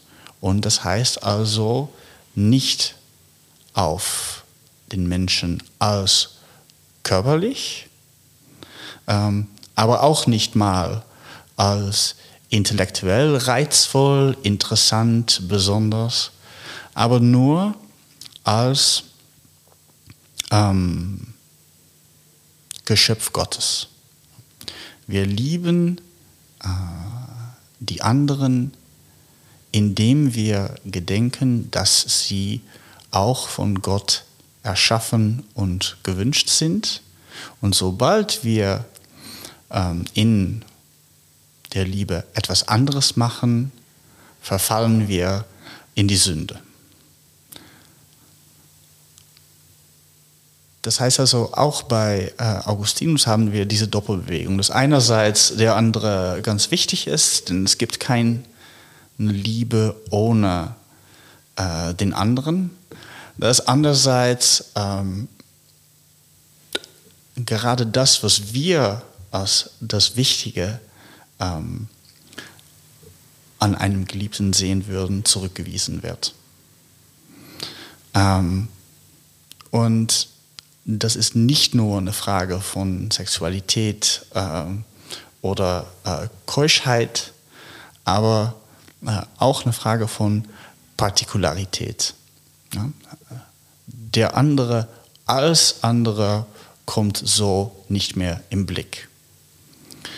Interessant ist auch hier, dass es nicht reicht, einfach zu sagen, ja, das Christentum hat es ja nicht verstanden, wie es äh, läuft mit der Liebe, denn die sind einfach zu prüde und zu auf Gott fixiert. Ähm, Hannah Arendt schreibt äh, in ihrer Dissertation, äh, das Problem mit äh, christlichen Denker wie Augustinus ist gerade, dass sie pseudo-christlich sind. Das ist also schon eine pikante These. Wieso das? Sie meint, äh, dass das Christentum, das wir im Neuen Testament finden, gerade auf Liebe als Begegnung äh, gerichtet ist und das Anderssein des anderen äh, gerade in diese Liebesbewegung äh, geehrt werden kann. Augustinus verliert das alles, da er zu viel Philosophie gelesen hat, zu viel Plotin. Und äh, ja, der, der, Neoplatonismus hat, ihm also, äh, hat ihn also verrückt gemacht. Aber wir sollten äh, das besser machen. Und das heißt, dass wir eine, eine, eine atheistische Jüdin haben hier, die äh, dem Kirchenvater vorwirft, nicht christlich genug zu sein. Ich glaube, sie hat da unbedingt recht und ähm, wir sollten also versuchen, mit ihr äh, das weiterzudenken. Was heißt es, Liebe zu erfassen als äh, Begegnung äh, mit dem anderen, gerade in seinem Anderssein. Denn ansonsten erscheint der andere in der Liebe nur als eine Liste von Eigenschaften, von körperlicher Schönheit, von äh, andere Merkmale, die intellektuell sind oder gesellschaftlich. Ähm, so erreicht man aber nie das, was wir, würde ich sagen, alle mehr oder weniger erwarten von der Liebe, ob wir es tatsächlich bekommen können oder nicht, das sei hingestellt. Irgendwie erwarten wir von der Liebe, dass wir in unsere höchstpersönliche Eigentlichkeit gesehen und anerkannt werden. Mhm. Ja, das stimmt. Und äh, aber auch da wieder so eine Nachträglichkeit, weil wenn man sich verliebt, kennt man den anderen Menschen ja noch nicht. Und weder kann man ihn in seiner höchstpersönlichen Eigenheit sehen, noch er kann äh, er oder sie einen sehen. Äh, und das ist dann was, was erst im Nachhinein realisiert werden soll. Aber zuerst gibt es ja dieses, äh, dieses starke Gefühl, das auf noch nichts fußt. Ne? Also noch auf keiner Information. Das ist ja noch nichts da. Äh, es ist erstmal äh, wie der Köder, der einen reinzieht und dann will man das aber auch kriegen, was das Gefühl schon vorab quasi preemptively äh, versprochen hat. Ja, Winke oder Spüre soll es schon geben. Ja. Und dann muss sich etwas zeigen. Mhm. Aber der Witz ist natürlich, was zeigt sich denn, wenn ähm, mein höchstpersönlich eigentlicher Selbst sich zeigt? Das ist noch nicht so einfach, denn wir sind nicht, äh, wir sind als Menschen nicht bestimmt, wie Tische oder Bäume das sind und sogar äh, auch nicht wie Tiere.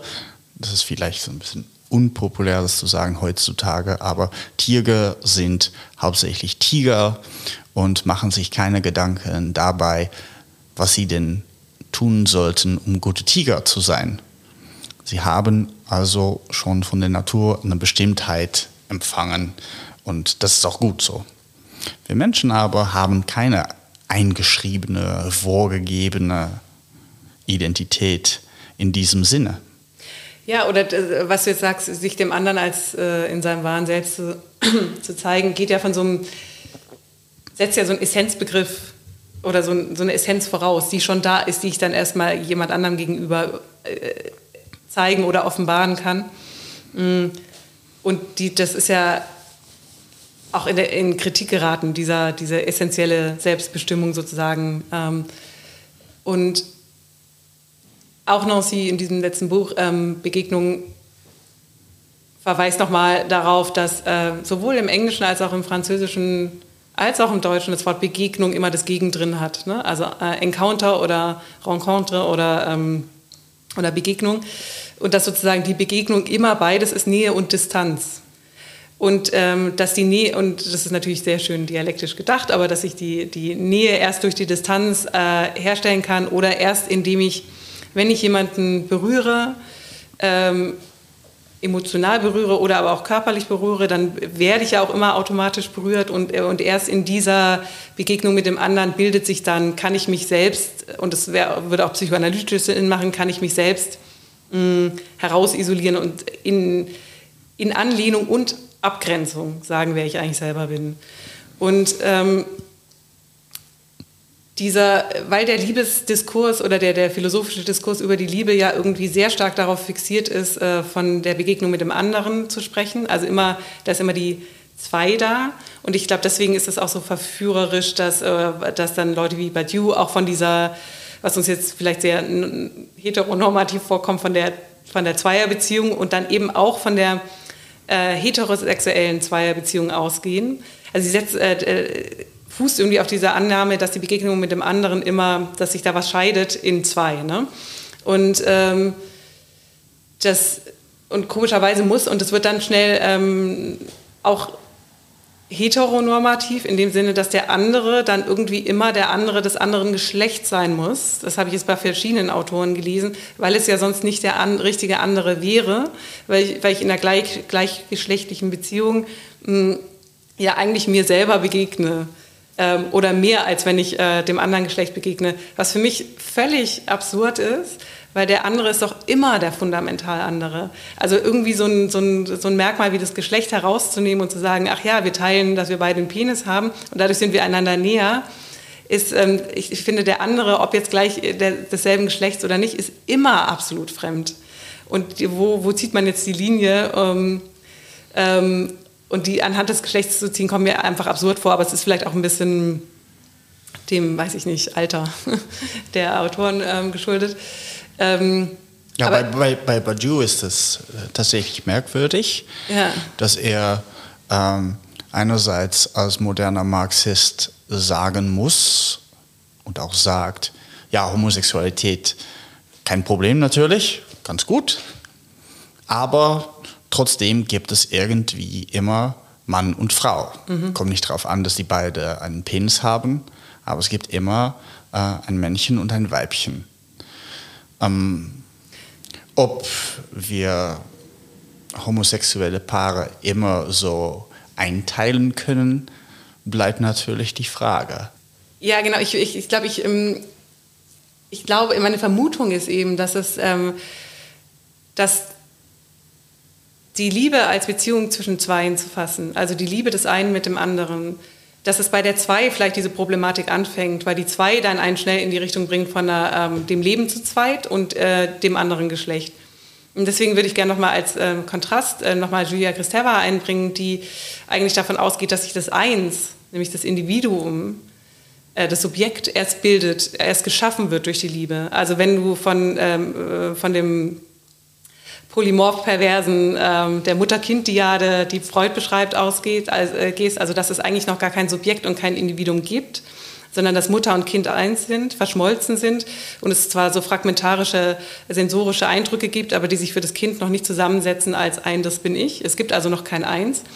Dass dann, ähm, äh, Christeva würde jetzt sagen, durch die Sprache, durch das Wort, das fremde Wort des anderen, das mich trifft und dass ich erstmal, das ist noch kein Objekt, das ist eher nur so ein Nicht-Objekt, aber dadurch lerne ich sozusagen äh, den, nehme ich den anderen irgendwie in mich auf und lerne durch die Sprache und die Identifizierung, äh, wie der andere zu sein. Dadurch bildet sich erst das Eins. Das heißt, bei Christeva wäre die Liebe nicht erstmal, also vor der Liebe, die ein Zwei braucht, gibt es eine Liebe, die ein Eins erst schafft.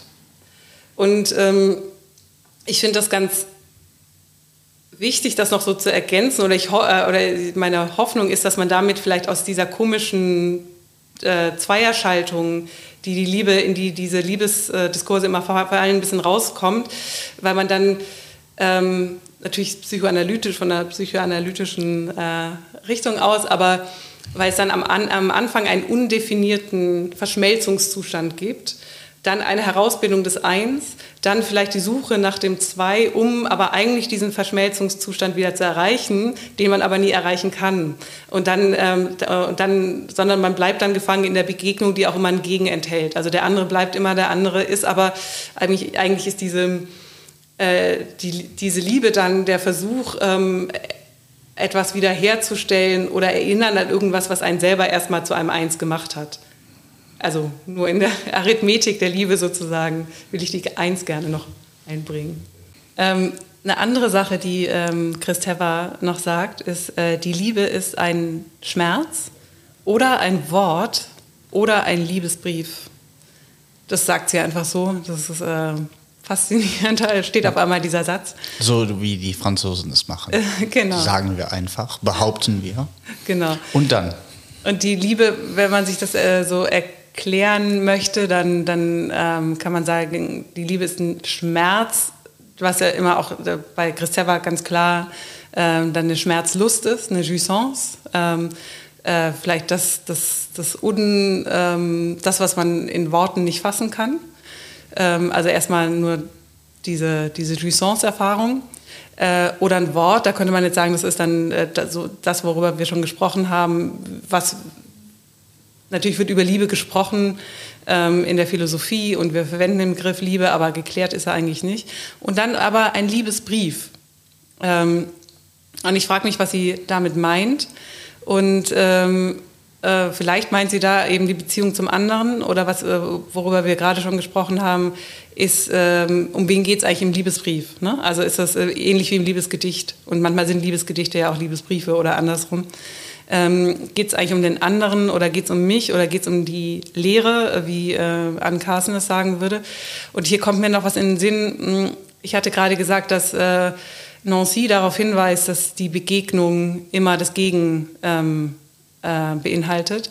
Und der Liebesbrief, äh, also es geht immer um eine Nähe und eine Distanz. Also darum, dass jemand mir nahe ist und dabei trotzdem der andere bleibt und dass ich in der Nähe die Nähe, die Distanz spüre. Und ich frage mich, ob Christella genau das damit meint. Also dass der Liebesbrief ist ja eine sehnende Artikulation ähm, und es äh, schreit nach Nähe und aber erfordert die Distanz und erst durch die Distanz kommt äh, der Liebesbrief, wird der Liebesbrief überhaupt erst notwendig. Und ähm, weil du vorher schon äh, ein bisschen über Religion und Liebe gesprochen hast und wie oft äh, die Liebe zu Gott mobilisiert wird. Es gibt natürlich in der Religionsgeschichte auch die mystische Erfahrung als eine Liebes- oder Lusterfahrung.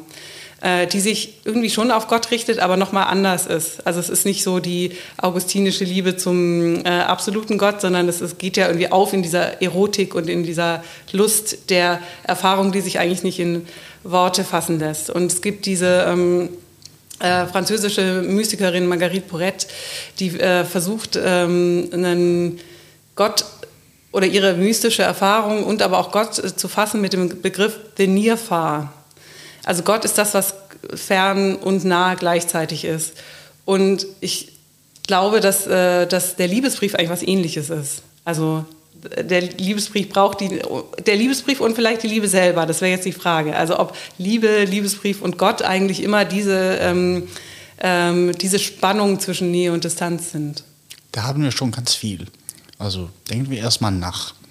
Liebe als Gefühl, das schmerzt, ähm, aber auch süß ist, wie bei Sappho wir schon finden, ne? dass dasjenige, was zu gleicher Zeit herb ist und doch auch süß, ähm, aber gerade daher auch nicht einfach artikuliert werden kann und erstmal als bloßes Gefühl ähm, da bleibt. Dann zweitens Liebe als Wort, aber Wort vielleicht nur als Gerede, vielleicht sogar höchst intellektuelles Gerede, aber trotzdem abstrakte Begriffe, die diese Erfahrung der Liebe irgendwie nicht gerecht werden. Und drittens Liebe als Praxis irgendwie, als Austausch, als Sehnen, äh, aber auch als zurückempfangen, möglicherweise. Es kommt natürlich darauf an. Es gibt Liebesbriefe, Briefe, die unbeantwortet bleiben. Aber wenn es zu einer Korrespondenz kommt, haben wir eine andere Lage. Dann könnte so etwas wie Dialog auch stattfinden.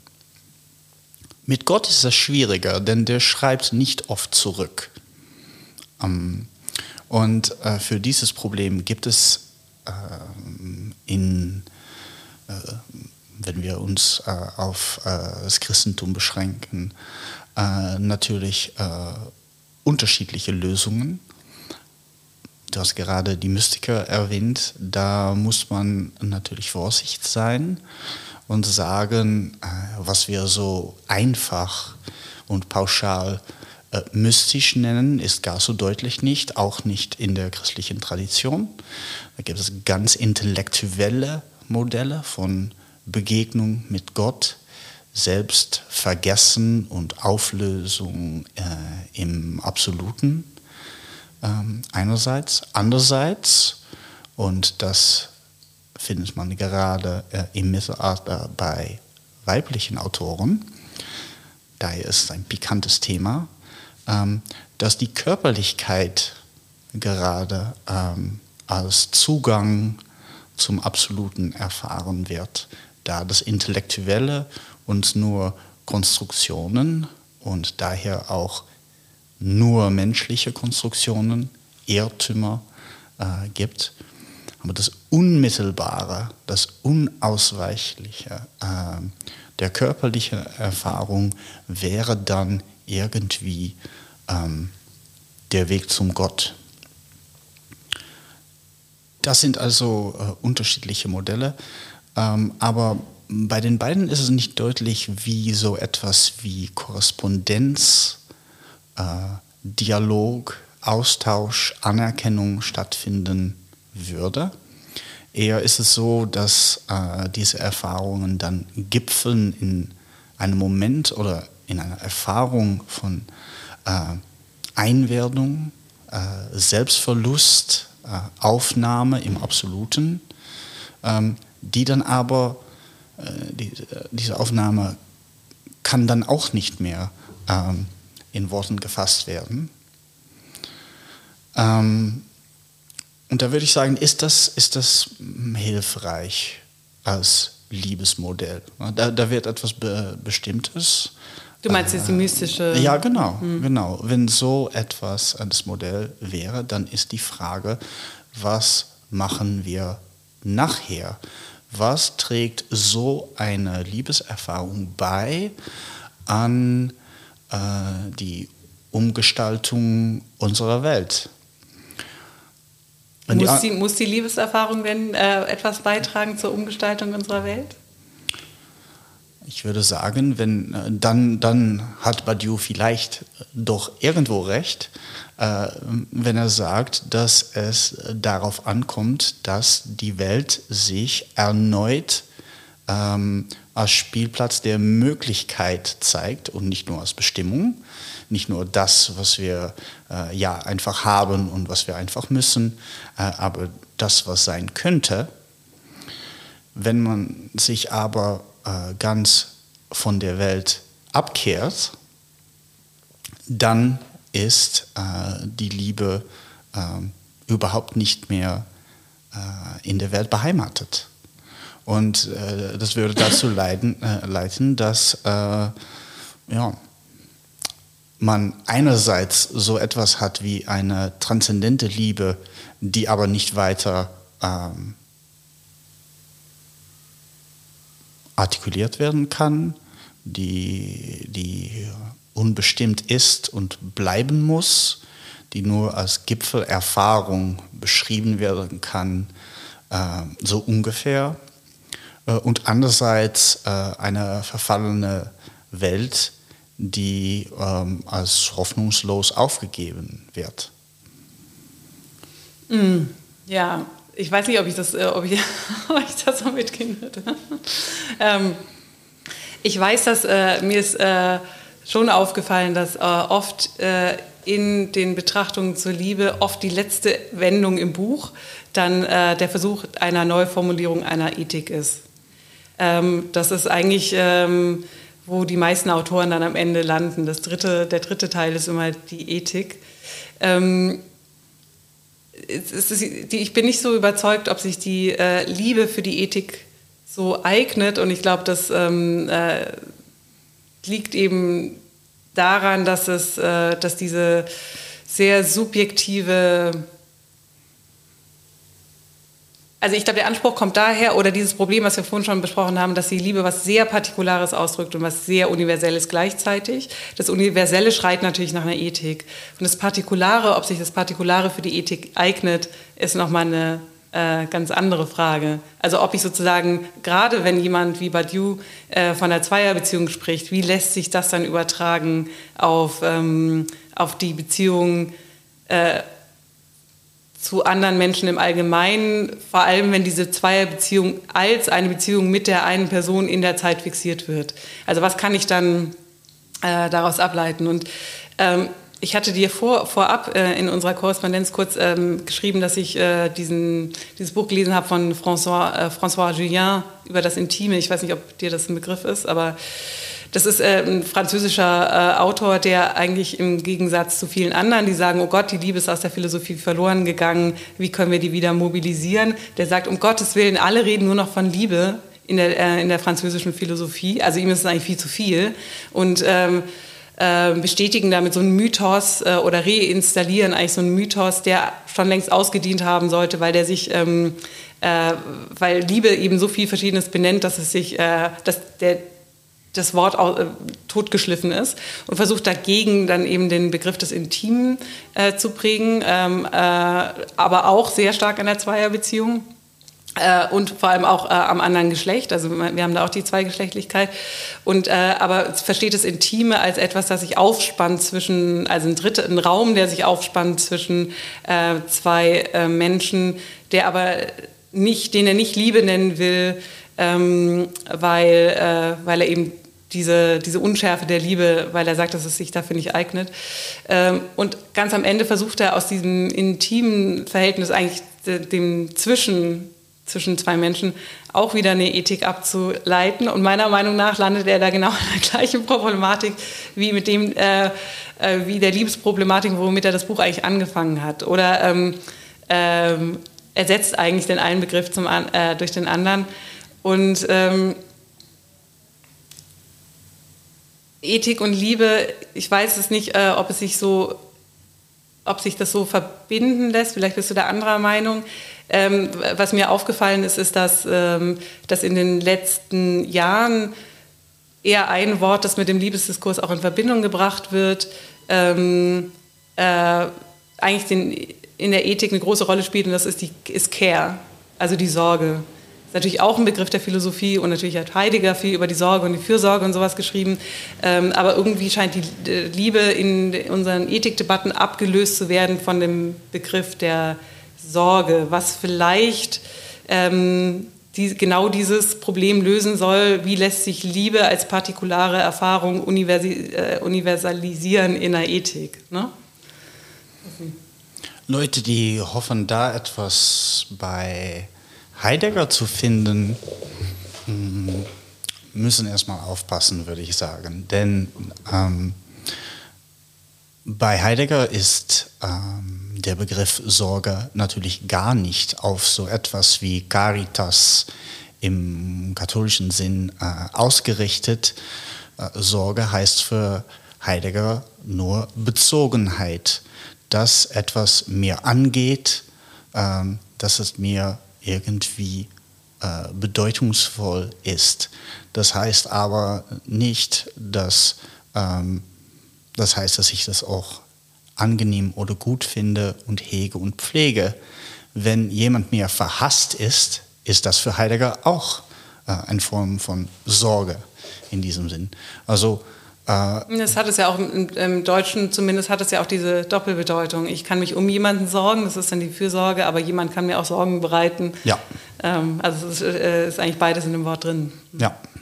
Ähm, damit will ich nicht sagen, dass es bei Heidegger überhaupt nicht so etwas wie Liebe gibt. Das wird oft behauptet. Ähm, Jaspers zum Beispiel schreibt in einer Bemerkung äh, über Sein und Zeit, äh, das Buch sei äh, liebelos und daher äh, nicht zu lieben. So etwas. Äh, als ob diese Dimension äh, von äh, passionierte Beziehung äh, auf ähm, einen anderen überhaupt keine Rolle spielt da. Äh, da ist eine ganze Industrie, sagen wir mal, von Heidegger Kritik, die sich davon äh, gespeist hat. Man findet das zum Beispiel äh, im, im pursten Sinn bei Levinas, der eigentlich darauf seine ganze Karriere gebaut hat, zu sagen, bei Heidegger geht es nur um der Einzelne in äh, seiner Einzelheit und der andere kommt nie äh, zu Wort. Das ist aber grundverfehlt. Ähm, Heidegger spricht ganz deutlich, auch schon in seiner Zeit, darüber, dass es so etwas wie Freundschaft gibt. Ähm, und wirkliche Freundschaft ist gerade nicht, wenn man dem anderen zeigt, äh, wie man leben sollte oder wenn man äh, seine Sorgen vorwegnimmt, indem man alles organisiert oder durchspielt schon vorher, aber gerade indem man äh, dem anderen klar macht, äh, dass er mit und in seiner eigenen Freiheit leben muss. Und das heißt äh, also nicht äh, vorgedeutetes nachzumachen, aber eigene Wege zu finden. Vielleicht, ähm, also das wird ja oft einander gegenübergestellt, Freundschaft und Liebe, ne? als wären es zwei Dinge, obwohl es sich ja, wie wir vorhin gesagt haben, in den verschiedenen Begriffen für Liebe schon abbildet, dass es, äh, dass es die ähm, Liebe, also die Freundschaft als Liebe, dass das natürlich auch eine Form äh, der Liebe sein kann. Ähm, ähm, Nancy schreibt auch in diesem Begegnungsbuch, dass die Liebe fragil ist, ähm, weil sie aus dieser, aus diesem Gegen, aus dieser Nähe und dieser Distanz eigentlich, ähm, sie versucht, die Nähe und die Distanz zu überwinden und da eigentlich eine Ver Verwachsung anstrebt, dass sie deswegen sehr fragil ist und dass die Freundschaft auch fragil ist, aber ein bisschen weniger, weil, weil da, wo die Liebesbeziehung versucht, eine Verwachsung herzustellen, ähm, die Freundschaft eher eine Gelenkstelle. Ähm, äh, mit der Gelenkstelle versucht dieses äh, Nähe, das, die, die Distanz zu überwinden und daraus eine Nähe zu machen. Und insofern könnte man ja schon fragen, ob nicht die Freundschaft sich eher für eine Ethik ähm, anbietet als die Liebe könnte man sagen. Aber trotzdem ist es nicht so klar, dass die zwei so sehr getrennt sind.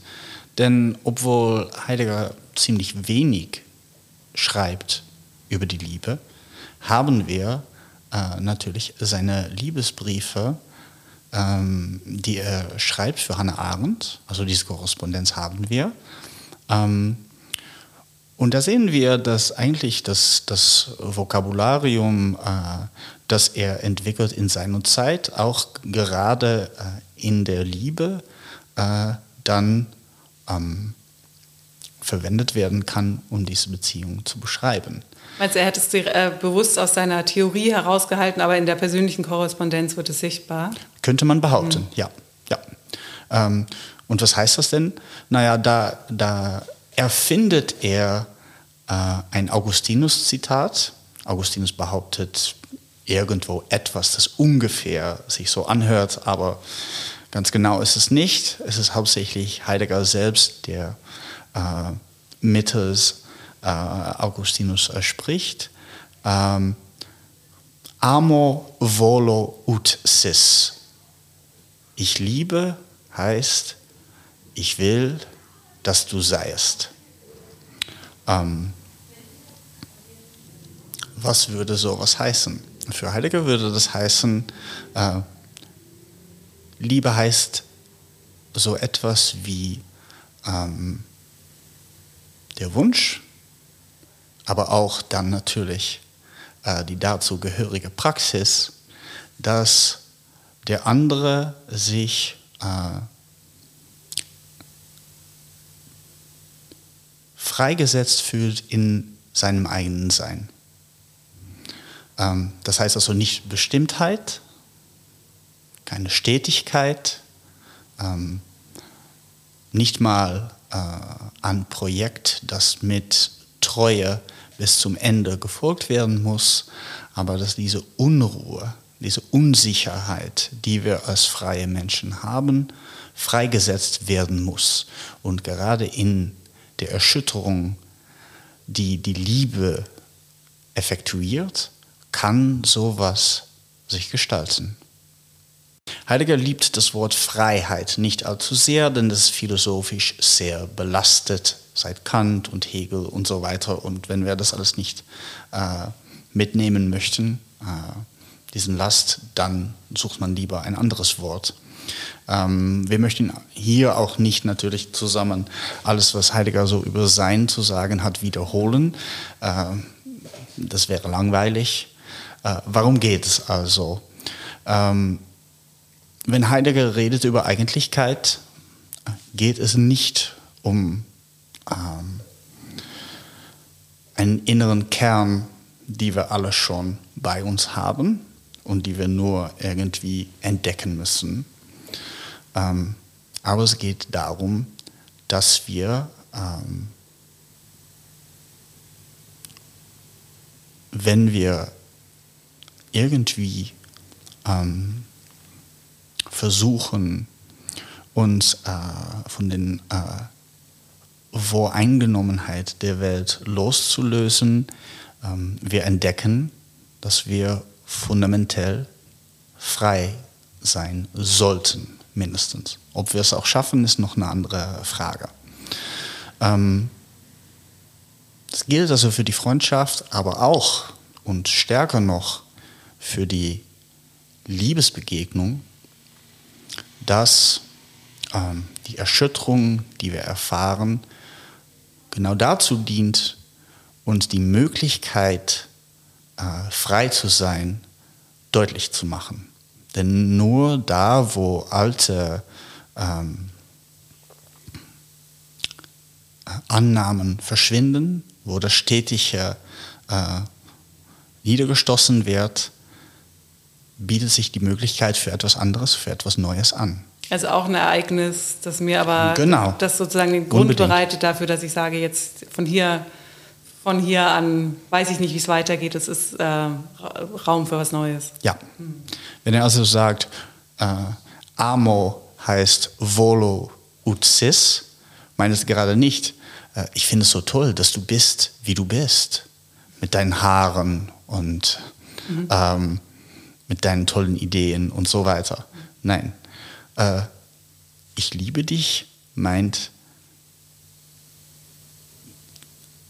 etwas in dir, das ich nicht weiter beschreiben kann, das ich nicht weiter fassen kann, ähm, macht, dass ich will, dass du diese Freiheit, die du schon irgendwie zeigst, tatsächlich verwirklichen kannst. Also hier wieder die Leerstelle, die ich dem anderen aber eigentlich zugestehe. Und in dieser Leerstelle, die ich in dem anderen bemerke und für die ich den anderen liebe, obwohl es eine Leerstelle ist, gerade dadurch, dass es nicht benannt ist, ist die Freiheit des anderen als Zugeständnis. Ja, aber auch als Aufruf, also äh, diese Leerstelle äh, zu entdecken und äh, zu verwirklichen und nicht zu verdecken mit Vormeinungen und mit äh, ruhelose Tätigkeit in der Welt, ähm, die auf nichts zielt letztendlich. Ähm, ja. Also wieder die Lehre. Wieder die Lehre, ja.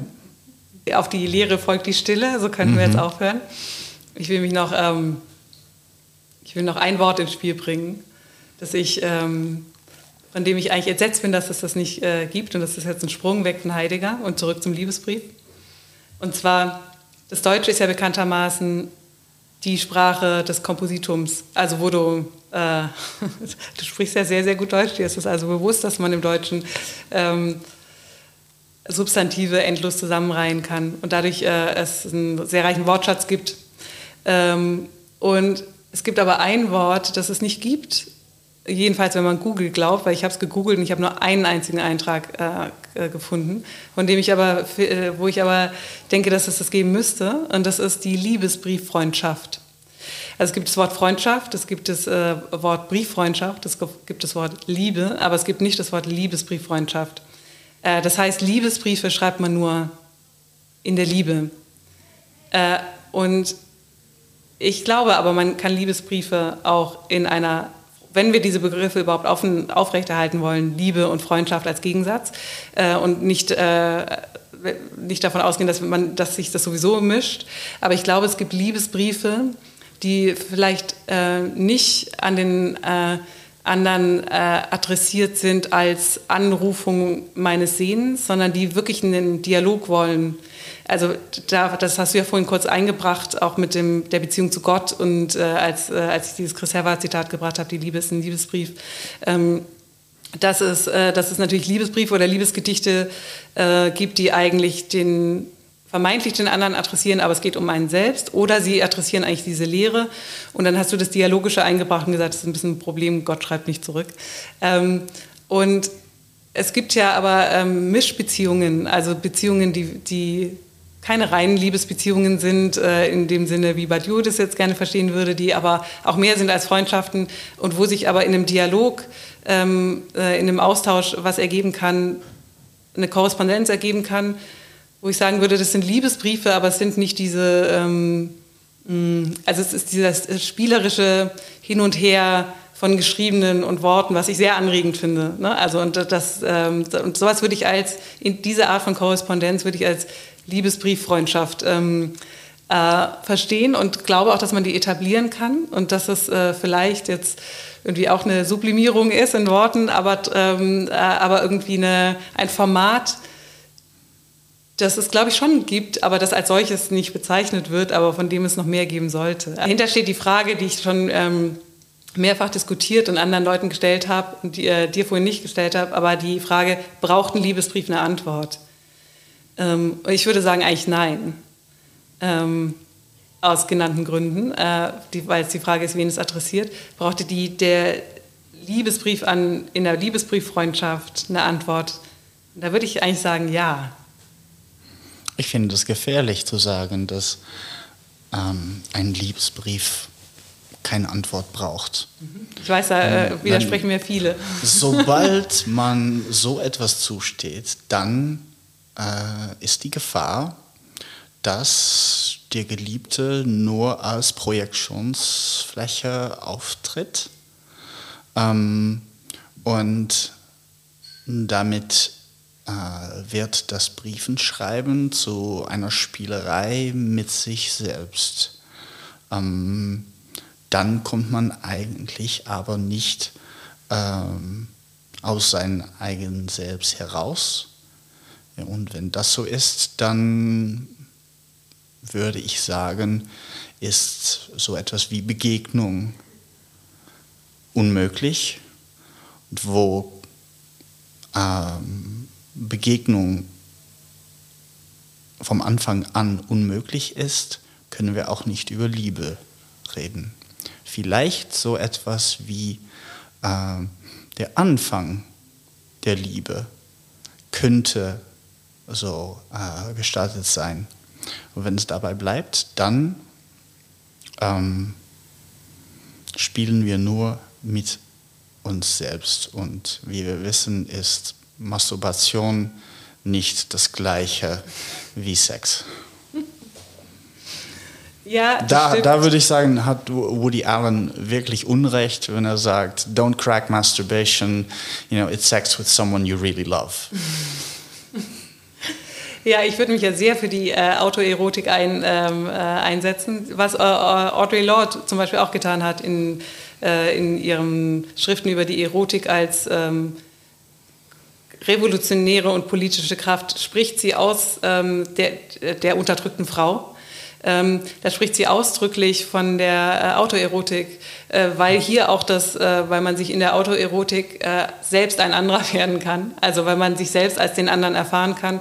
Und gerade wenn man, ähm, das natürlich äh, ist das eingeordnet in die feministische äh, Tradition dieser Text und ähm, in den Grundgedanken, dass die Frau oft zum Objekt gemacht wird und sich auch oft nur als Objekt empfindet und die subjektive Position in den Hintergrund gerät und die Autoerotik kann sozusagen dem dienen, sich einerseits als Objekt des, der Berührung, aber auch als Subjekt der Berührung gleichzeitig zu ähm, äh, erfahren und damit äh, diese Gefangenheit in, in dem Objektstatus sozusagen aufbrechen. Also da, da ist für sie das Erei auch ein Ereignis angesiedelt. Also Ereignis in dem Sinne, dass es eine Umwälzung ähm, nach sich ziehen kann oder revolutionäres Potenzial hat. Mhm, aber dann doch eher als propedeutik, würde ich sagen. Dabei würde keiner äh, junge Männer empfehlen, dass sie sich tiefer ähm, im äh, autoerotischen Bereich versenken sollten. Das machen die schon. Die ja. brauchen keine weitere Hinweise, glaube ich. Das Und war nicht das Publikum, das sie adressiert ja, hat. Genau, äh, genau. Da, aber, da, gibt es auch so einen Unterschied. Aber was sich hier natürlich zeigt, ist, und das haben wir, äh, also jetzt haben wir so viel über den einen und den anderen gesprochen und Liebe als, äh, als äh, Beziehung zum anderen. Und natürlich äh, gibt es auch immer das andere in einem selbst. Ne? Also die, äh, diese, was vielleicht auch ähm, diese mh, mm, Badiou oder so, was vielleicht da nicht so richtig vorkommt, ist das Fremde in einem selbst. Nancy äh, spricht natürlich sehr viel darüber, also dieser bekannte Text der, der Eindringling, weil er eine Herztransplantation hatte und also quasi wirklich am eigenen Leib erfahren hat, dass was Fremdes in ihm ähm, äh, äh, zu Hause ist und ähm, nicht von seinem Körper auch abgestoßen wird. Also er wird sich selber fremd und deswegen äh, hat er das äh, äh, stark theoretisiert. Aber das ist natürlich, äh, gerade weil du sagst, ähm, der Liebesbrief ist keiner, wenn er keine Antwort kriegt, weil es dann keine Begegnung gibt. Aber es gibt, äh, es gibt, glaube ich, schon eine Begegnung. Und das ist die Begegnung mit dem anderen in sich selbst. Und das mag Projektion sein. Oder so könnte man das jetzt abtun. Aber ähm, es ist ja trotzdem es gibt ja auch sowas wie ein Selbstgespräch, das produktiv sein kann. Und ein, vielleicht ist ein Liebesbrief ein Selbstgespräch, äh, wo der andere ein Anlass ist. Aber ich glaube, es ist trotzdem noch eine Begegnung in dem Sinne, dass es äh, eine Erfahrung mit dem anderen ist. Das ist natürlich auch äh, in der religiösen Tradition ein starkes äh, Thema, denn da ist es gerade, dass Gott auch angesiedelt ist wenn Augustinus berühmterweise äh, in den Konfessionen sagt, äh, Gott sei ähm, intimo interior meo, äh, mir näher, als ich mir selbst bin, ähm, dann meint er genau so etwas wie das. Ähm, Gott schreibt nicht zurück, wie gesagt, das ist ein Problem. Das heißt, der Dialog mit Gott, der zu gleicher Zeit irgendwie ein Selbstgespräch ist, markiert genau diese Dimension ähm, zwischen das bewusste alltägliche Selbst und die Möglichkeit, dass alles doch ganz anders ist, als wir dachten, dass wir aufgerufen sind, anders zu leben, als wir leben. Also das will ich nicht, äh, das will ich nicht vom Tisch schieben, diese Möglichkeit. Ähm, aber ähm, zu gleicher Zeit denke ich, dass wenn man Liebe äh, denken möchte als Begegnung, ja, als die spezifisch als die Erschütterung, die äh, von der Begegnung ausgeht, ähm, brauchen wir ja mehr als unbeantwortete Briefe. Man könnte sagen, dass äh, in der Tradition, wenn es um die Liebe geht, äh, wir zwei Dimensionen haben. Einerseits eine horizontelle Dimension, die Liebe für den anderen, und andererseits diese vertikale Dimension, äh, Liebe zu Gott. Ja? Das, äh, das biblische Gebot ist da auch äh, deutlich. Wir sollten Gott lieben und der Nächste wie uns selbst. Und die Frage ist natürlich immer, das ist schön, das so zu sagen, hört sich gut an, ähm, aber was wissen wir denn darüber, was es heißt, Gott zu lieben? Ähm, da gibt es natürlich eine, eine einfache Lösung, äh, wenn man sagt, naja, Gott hat uns seine Gesetze gegeben und Gott lieben heißt also seine Gesetze äh, machen. Gut. Äh, diese Antwort ist nicht einfach und direkt für uns zugänglich, wenn wir hier so darüber reden.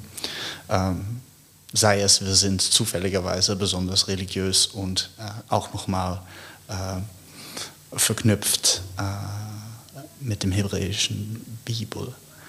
Ähm, zweitens, äh, was heißt es dann, ähm, den Nächsten zu lieben, wie wir uns selbst lieben, auch undeutlich.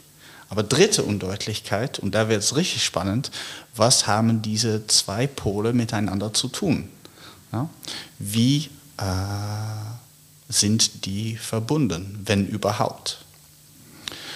Und ähm,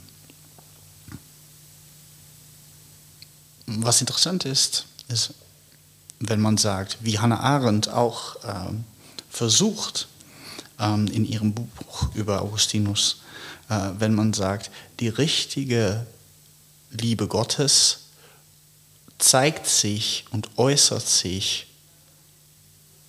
nur und gerade äh, in der Begegnung mit dem anderen.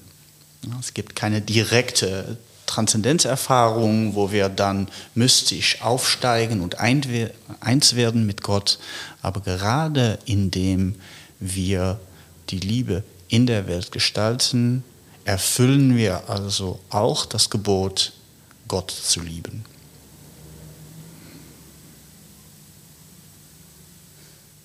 Das würde aber heißen, äh, den Nächsten zu lieben, nicht äh, so ungefähr oder äh, nur mit Sorge zu umringen, aber gerade auch in dem Nächsten die Möglichkeit einer Neugestaltung der Welt zu sehen. Und mit Neugestaltung der Welt meine ich natürlich nicht, ähm, äh, nicht notwendigerweise mindestens, dass wir alles mal anders machen werden, dass wir politische Revolutionen brauchen, äh, dass wir an, uns anders benehmen äh, müssen. Aber erstens mal äh, die Welt zu sehen, nicht als nicht als gegeben, sondern als veränderbar. Also man ist eigentlich genau. die Möglichkeit zur Neugestaltung genau. der Welt. Ja. Da, das äh, finde ich beruhigend, weil die, ähm, die Grundannahme, die Welt muss neu gestaltet werden.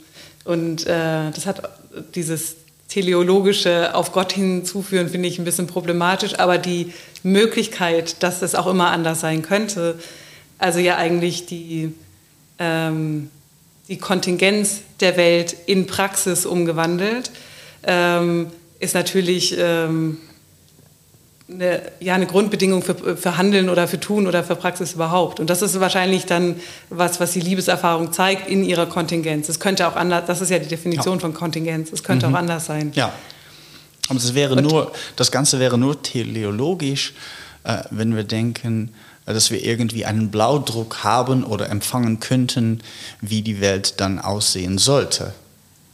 Ja, aber darum geht es gerade nicht. Genau, aber trotzdem gibt es, es gibt ja schon noch was anderes. Badiou denkt ja auch nicht, dass er den, den, die äh, Folie hat, die ihm sagt, sozusagen, wie es aussehen soll. Und trotzdem unterscheidet er in richtig und falsch oder gut und böse. Also es gibt schon sozusagen eine, eine angenommene Richtigkeit und eine angenommene Richtung, in die das gehen sollte. Und das ist dann vielleicht nicht teleologisch im Sinne von, da gibt es ein Ziel, aber die Richtung ist klar.